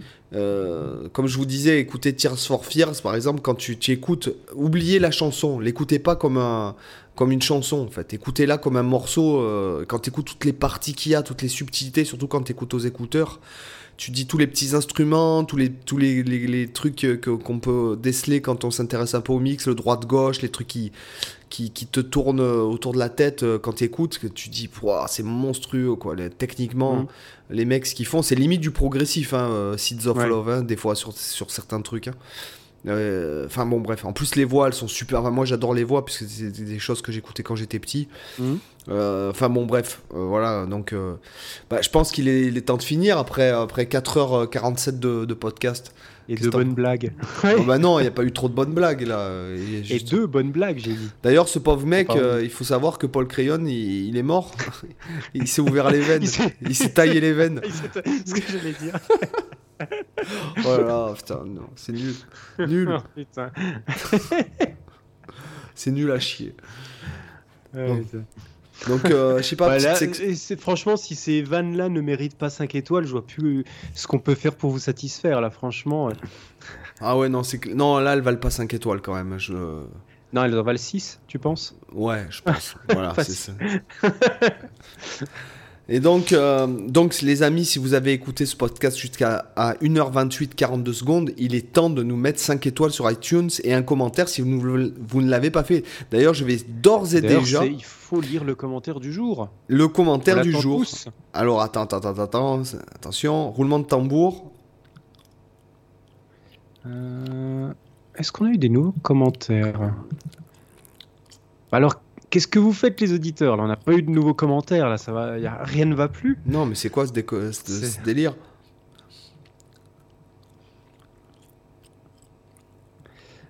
Euh. Alors, on va, je vais lire le commentaire de Lio Guitar. Bon, j'en suis à mon troisième commentaire et re, re, 5 étoiles bien sûr sur, pour la cinquantième.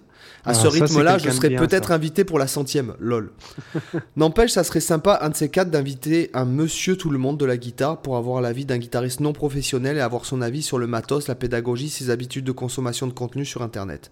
Sinon, hmm. Seb, les séries de high kick avant de se coucher, ça avance. et Cyril, la chemise à jabot, tu l'as mise pour sortir de chez toi.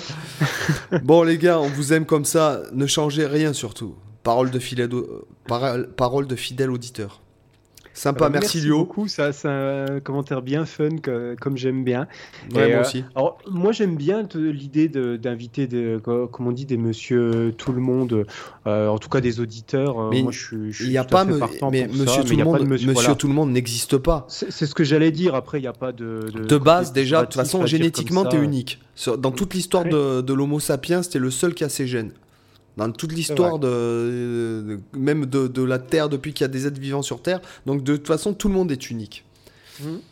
Euh, sauf si tu as un frère jumeau. Voilà. Et encore, même un frère jumeau, euh, ils sont vraiment, il y a quand même de la différence malgré ouais, mais génétiquement, ils sont les mêmes.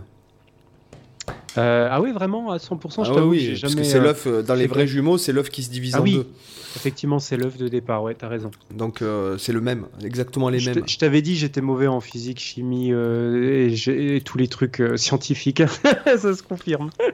Alors, en tout cas, je suis, je suis, moi, je suis partant pour ça. Ça peut être, ça peut être cool justement. Ça fera, ça changerait un peu des invités, des copains youtubeurs, guitare et, ça pourrait être sympa aussi, carrément. Oui, c'est vrai. Puis il faut dire ce qu'il y a, on a eu du mal à se capter quand même ces derniers temps, puisqu'il y a la sortie de ton bouquin. Euh, ouais, puis j'étais assez pris par l'université aussi, par le conservatoire. Donc euh, il y a des périodes, des fois, quand on est dans les fins d'année, il y a un peu plus de rush. Donc, euh, et moi, moi qui, qui, passe ma vie en avion, c'est pas, c'est pas évident hein, parce que des fois, pareil, on pourrait le faire quand je suis à l'hôtel ou quoi que ce soit, mais après les conditions sont pas toujours idéales. Voilà, ouais, voilà, c'est ça. Là, je vais changer l'ordi portable, donc normalement, je devrais parce que c'est c'est aussi parce que le mien est plus assez puissant et qu'il y a une latence insupportable mm. quand on enregistre en audio. Mm. Euh, donc je vais, euh, je vais, de toute façon, je, je vais, j'en ai recommandé un là. Et euh, pour ce qui est de la section lifestyle, Cyril, qu'est-ce que tu nous commanderais Qu'est-ce que tu bah, nous recommanderais, pardon En ce moment, je suis en train de me, de me refaire un vieux kiff, la série Colombo. ah ouais? Non, mais c'était bien. J'ai toujours adoré ce personnage. déjà, j'adore l'acteur Peter, Peter et, Falk. Et c'est c'est un, un, roman à la base ou non, je crois que c'est une série. Euh, euh, je crois pas que c'est un roman. Parce que Maigret, par exemple, Maigret, c'était un roman de Siméon, Siméon ou Simenon. Alors ça, je sais pas du tout. Si, Maigret, c'est un roman à la base. c'est directement une série. Hein. Il y a, je crois pas qu'il y ait eu de. Je crois pas. À. Mettez-nous un commentaire du coup pour nous dire si quelqu'un a une info contradictoire. Mais en tout cas, voilà, moi j'ai toujours kiffé. Je me souviens quand j'étais jeune, je, regardais, euh, je regardais cette série. Puis là, du coup, j'ai récupéré euh, une bonne partie, euh, quasiment l'intégrale. Donc en fait, voilà, je me refais des petits kiffs comme ça. Et, et en fait, franchement, c'est, je trouve que c'est là, on parlait de charisme, tu, vois, toi, toi, tout à l'heure par rapport au prof, et là, c'est vrai que cette série, ça joue vraiment que sur le charisme, parce que quand c'est sorti, tu vois, contrairement à toutes les séries à, la base ou, ou hum, policières où c'est genre t'as un crime et puis t'essayes de découvrir l'assassin, là c'est dans les Colombos, ils ont, ils ont osé faire le truc complètement euh, spoiler d'entrée de jeu, on sait qui a tué, on sait qui est le coupable. Et tout le, le, kiff c'est de savoir comment il va se faire coincer et comment l'autre va, va trouver la solution. Et du coup ça marche à mon avis vraiment ça a cartonné à cause de la personnalité de l'acteur quoi. Peter Falk a vraiment je sais pas il a un charisme de fou ce mec. Euh, moi j'ai toujours adoré. C'est vraiment ça, serait un autre acteur à la place de lui je pense que jamais j'aurais regardé la série tu vois autant que je, l'ai fait là c'est vraiment que pour l'acteur quoi euh, donc voilà c'est mon petit kiff euh, tu vois du, du moment de, de, me refaire quelques épisodes comme ça quand j'ai un petit peu de temps bah c'est sympa moi, j'ai. Bon, euh, je vais sortir parce que j'ai lu 50 bouquins encore. Enfin, pas 50, mais j'en ai lu euh, je sais pas combien. Euh, je, vais, je vais sortir un peu du sentier battu. Je vais dire que en ce moment, je rejoue à Skyrim, tiens. Voilà. Ah oui, tiens. Sur la Play. La play. J'ai récupéré mon personnage, hein, donc il est. J'adore me faire un personnage, un Khajiit furtif. Ah, j'ai tout furtif à bloc. Ouais. Euh, j'ai fait la guilde euh, des voleurs. Euh, j'ai fait aussi la guilde des assassins. Pour la première fois, alors que c'est la. Bon, ça fait des années que je joue à ce jeu, hein, donc j'ai mhm. fait plein de persos. Et là, je défends. je crois que je défends l'Empire. Voilà, cette fois. D'accord. pas les sombrages. J'avais mhm. déjà fait les sombrages. voilà, donc c'est sympa. Et qu'est-ce qui t'a donné envie de te remettre un peu dans le côté jeu vidéo là? Bah, c'est que.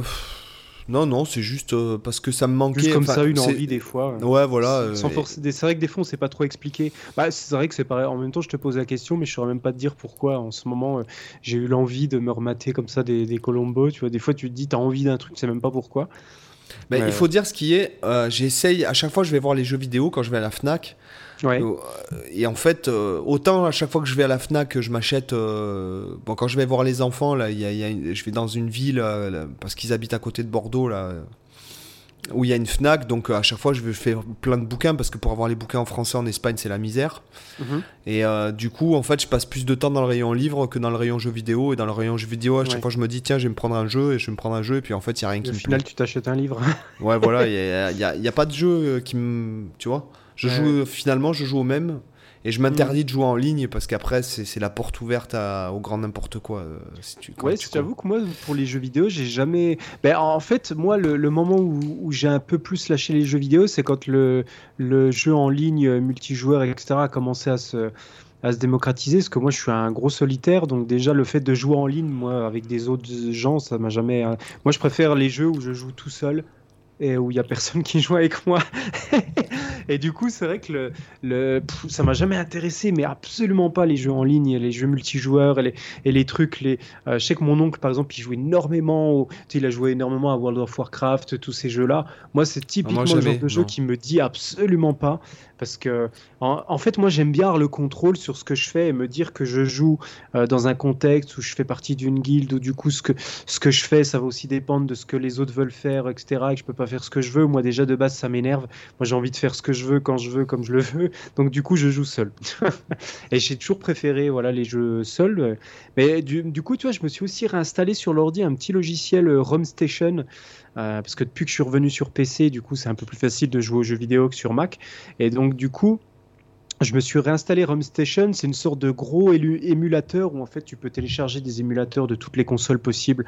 Donc euh, je me suis réinstallé comme ça des émulateurs, soit de vieilles consoles, genre Super NES, Nintendo 64, les PlayStation, les Dreamcast et compagnie. Hmm. Puis je me, je me récupère quelques ROM de jeux comme ça. Alors je me suis pas trop remis à jouer, mais je pense que là, dans, je pense que dans les prochaines sections lifestyle, il y aura un peu. De, je pense que je parlerai peut-être un peu de jeux vidéo parce que je commence à, à me récupérer de trois vieux jeux auxquels je jouais euh, pour me pour me refaire quelques sessions comme ça de temps en temps. Donc, euh, donc voilà. Ouais, c'est vrai que. Mais j'ai plus envie, voilà, c'est ce que je disais, c'est soit j'ai plus envie de faire de la gratte que, ou de lire, tu vois, que de jouer. C'est plus. Euh, le jeu, c'est finalement, je me force un peu. Finalement, je me dis, allez, vas-y, joue un peu. c'est ouf ça. Voilà. mais je comprends tout à fait, parce que c'est ça qui fait que des fois, euh, je dois me forcer à me dire, allez, là, je me mate un film, ou là, je me regarde une série. Ou... Parce que c'est pareil, je me dis, bah, ah, regarder un film. En même temps, je pourrais composer un morceau pendant ce temps. Alors pourquoi regarder un film? J'ai cette logique tout le temps aussi, tu vois. ah, surtout que quand je regarde un film, euh, il faut, je peux, je peux rien faire. Il faut, je, suis obligé de faire quelque chose d'autre en même temps, sinon, sinon je m'endors. Euh, bah, moi, c'est pour ça que je me mate des énormément de nanars en fait. Et tu vois, dans, ma liste de. Je dois argent à un disque dur avec genre 4000 films d'horreur dessus euh, à regarder. Et en fait, systématiquement, ce que je vais lancer, à chaque fois, je me dis, putain, ce film-là, il est bien.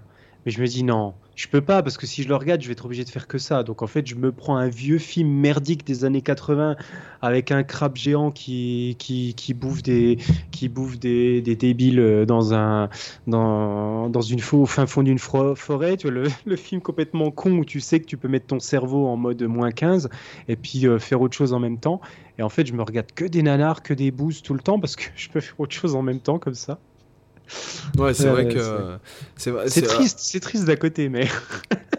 c'est pas ça, c'est que euh, ouais, moi, si jamais je me mets un film et que je fais rien en même temps, je m'endors. Ouais. Ah ouais, c'est. Bah, moi, il faut vraiment que le film soit bon. Mais le problème, c'est que j'arrive pas à me concentrer dessus parce que pendant ce temps, en fait, je vais même pas me rendre compte qu'à un moment donné, je pense à autre chose. C'est le truc dramatique que j'ai continuellement, c'est-à-dire que je vais faire un truc et sans me rendre compte, à un moment donné, je me dis, là, je suis en train de penser à, je suis en train de penser à une progression d'accord, je suis en train de penser à un projet. Puis, en fait, à aucun moment, j'ai senti le glissement. Tu vois, c'est dramatique, ça. Tu, tu sens même pas que tu pars. Et voilà, je suis en plein film et je me dis, à un moment donné, je suis en train de penser à, un, je suis en train de penser à un, accord match 7 machin et, à une progression d'accord ou un truc comme ça. Et je m'en rends même pas compte. C'est voilà, du coup, c'est compliqué. Je suis obligé de m'occuper l'esprit. Ce qui, ce qui est euh, compliqué pour ton conjoint aussi en général. Oui, c'est vrai, complètement. C'était au resto. quand, j'étais en, études, c'était aussi un problème, c'est que je ne pouvais pas étudier sans faire autre chose en même temps. C'est-à-dire que quand je bossais mes cours, j'étais obligé de me mettre un film, de me mettre de la musique, de me mettre n'importe quoi mais en fait j'étais obligé de me mettre quelque chose qui me faisait croire que je bossais pas. Le truc vicieux de base, c'est que si mon cerveau était conscient qu'il bossait, euh, d'un seul coup il fuyait mon cerveau instantanément ailleurs, et en fait j'étais obligé de parasiter mon cerveau par quelque chose pour euh, lui faire croire qu'il était en train de mater un film ou un truc comme ça, et ok pendant ce temps-là je pouvais bosser. Alors c'est peut-être un biais du cerveau parce que ça se trouve je bossais du coup très mal et, en fait je retenais peut-être euh, un, millième de ce que j'étais en train de bosser. Mais en fait quand c'est des choses qui ne m'intéressent pas, je suis obligé de parasiter mon cerveau sinon ça marche pas. Mais c'est quand même fou le, En fait, c'est la télé, euh, c'est ce que je me disais la dernière fois, comme je te disais, là, genre, des fois c'est un manque, euh, j'ai envie de prendre mon bouquin, de savoir ce qui va se passer, etc. Enfin, savoir ce qu'il va dire, parce que je, je lis peu de romans finalement mais euh, en fait, euh, euh, c'est tout bêtement, tu t'habitues, quoi. C'est que. Mm. et après, tu trouves plus ton compte. par exemple, nous, on a une activité, bon, ce qu'on fait, ça nous plaît vachement et tout, on fait de la musique et tout. Et après, du coup, qu'est-ce que, tu veux qu'on foute devant la télé? Ouais, bah moi je me, moi je m'emmerde comme un rat mort. Ah ouais, hein, voilà, c'est ça. C'est quand tu, c'est quand tu fais en fait quand c'est pareil, je me. Moi, ça me stimule pas. je, je, regarde même plus de vidéos YouTube. Quand je regarde des vidéos, c'est uniquement des vidéos de, de comment ça s'appelle, de, où les mecs jouent quoi. Enfin, des, de, la, musique quoi. C'est. Oui. Euh, c'est pas. Je, j'arrive plus à faire un truc passif. Tu vois, quand tu joues à la Bah, console, moi, je regarde, actif. quand même un, je regarde un peu de divertissement quand même sur YouTube, mais c'est vrai que la grosse, grosse majorité, on va dire, allez, 95% des vidéos que je regarde sur YouTube, c'est tout le temps des choses pour apprendre des choses en fait. Oui, voilà. C'est souvent une grande majorité des vidéos en anglais. euh, et c'est toujours parce que j'ai besoin d'apprendre une nouvelle compétence, d'apprendre à faire un truc. Et du coup, je l'utilise euh, en, en mode euh, e-learning, quoi. Tu vois, Mm. euh, c'est plus qu'en mode euh, télévision divertissement. Même si ça m'arrive hein, aussi, des fois, je vais me regarder une vidéo du jour du grenier, je vais me regarder des trucs euh, voilà, pour me marrer un coup, suivre des, des, des Ça, youtubeurs que j'aime bien. ça, tu vois, j'aime pas du tout. J'ai essayé de regarder parce qu'ils sont vachement Ouais. populaires. On m'en parle souvent de. Ouais, putain, moi, ça me. Bah après, c'est sûr, c'est un style qu'il faut, auquel il faut adhérer. Euh, moi, j'ai quasiment connu à ses débuts, et c'est vrai que ça me faisait marrer, parce que je connaissais déjà le Angry euh, Nerd, euh, l'allemand qui faisait ça encore avant, à qui il a un peu repiqué le concept et adapté en mode française. Donc ça m'a toujours fait marrer, moi, les, ce genre de truc. donc ça, moi, ça passe bien, tu vois. Mais après, c'est- voilà, c'est une question de goût aussi. Euh, C'est vrai que le côté un peu, euh, je joue à un jeu et je gueule comme un putois pendant que je joue, euh, voilà, ça peut ne pas plaire à tout le monde. Moi, j'aime bien. Moi, j'aime bien Nota Bene, par exemple. Nota Bene Ouais, ou. je, suis, je regarde assez peu, mais c'est vrai que le peu que j'ai vu, c'est intéressant. ou, euh, ou, euh, La tronche en autre- biais, c'est pas mal aussi. Il y a un, un autre qui fait de l'histoire qui est vraiment super euh, avec. attends, je vais de suite regarder. Je... Comme ça, hop. Comment il s'appelle? Je, vais suis pas trop de chaînes euh, historiques, de choses comme ça, mais il y a que la, il y a, il y a que Nota Bene que je connais un petit peu, quoi, mais sans suivre de manière très approfondie. Euh, Comment il s'appelait? Il avait fait un super épisode sur euh, euh, Alcibiade. Ça me dit rien du tout. Absolument rien. Alcibiade, ouais, c'est question d'histoire. D'accord. Alcibiade, donc c'est un personnage euh, euh, contemporain de Platon euh, sous la Mhm. Grèce antique, quoi. D'accord. Ok. Voilà, je vous invite à regarder cet épisode. Bien. Bon, bah les amis, sur ce, je pense qu'il est temps de se quitter. Hein Ah oui. Hein, N'oubliez pas d'acheter Mhm. le. Toi, toi là, qui écoute ce podcast, tu vas, tu vas prendre ta carte crédit, tu vas aller sur le site de. euh, sur Amazon ou sur le site de Morlo Édition et tu vas acheter le livre de Cyril. Eh oui, là, là, on est encore dans les temps pour Noël en plus, c'est parfait. Voilà, c'est ça. Les amis, je vous dis à bientôt. À bientôt. Bye bye. Ciao. Ciao.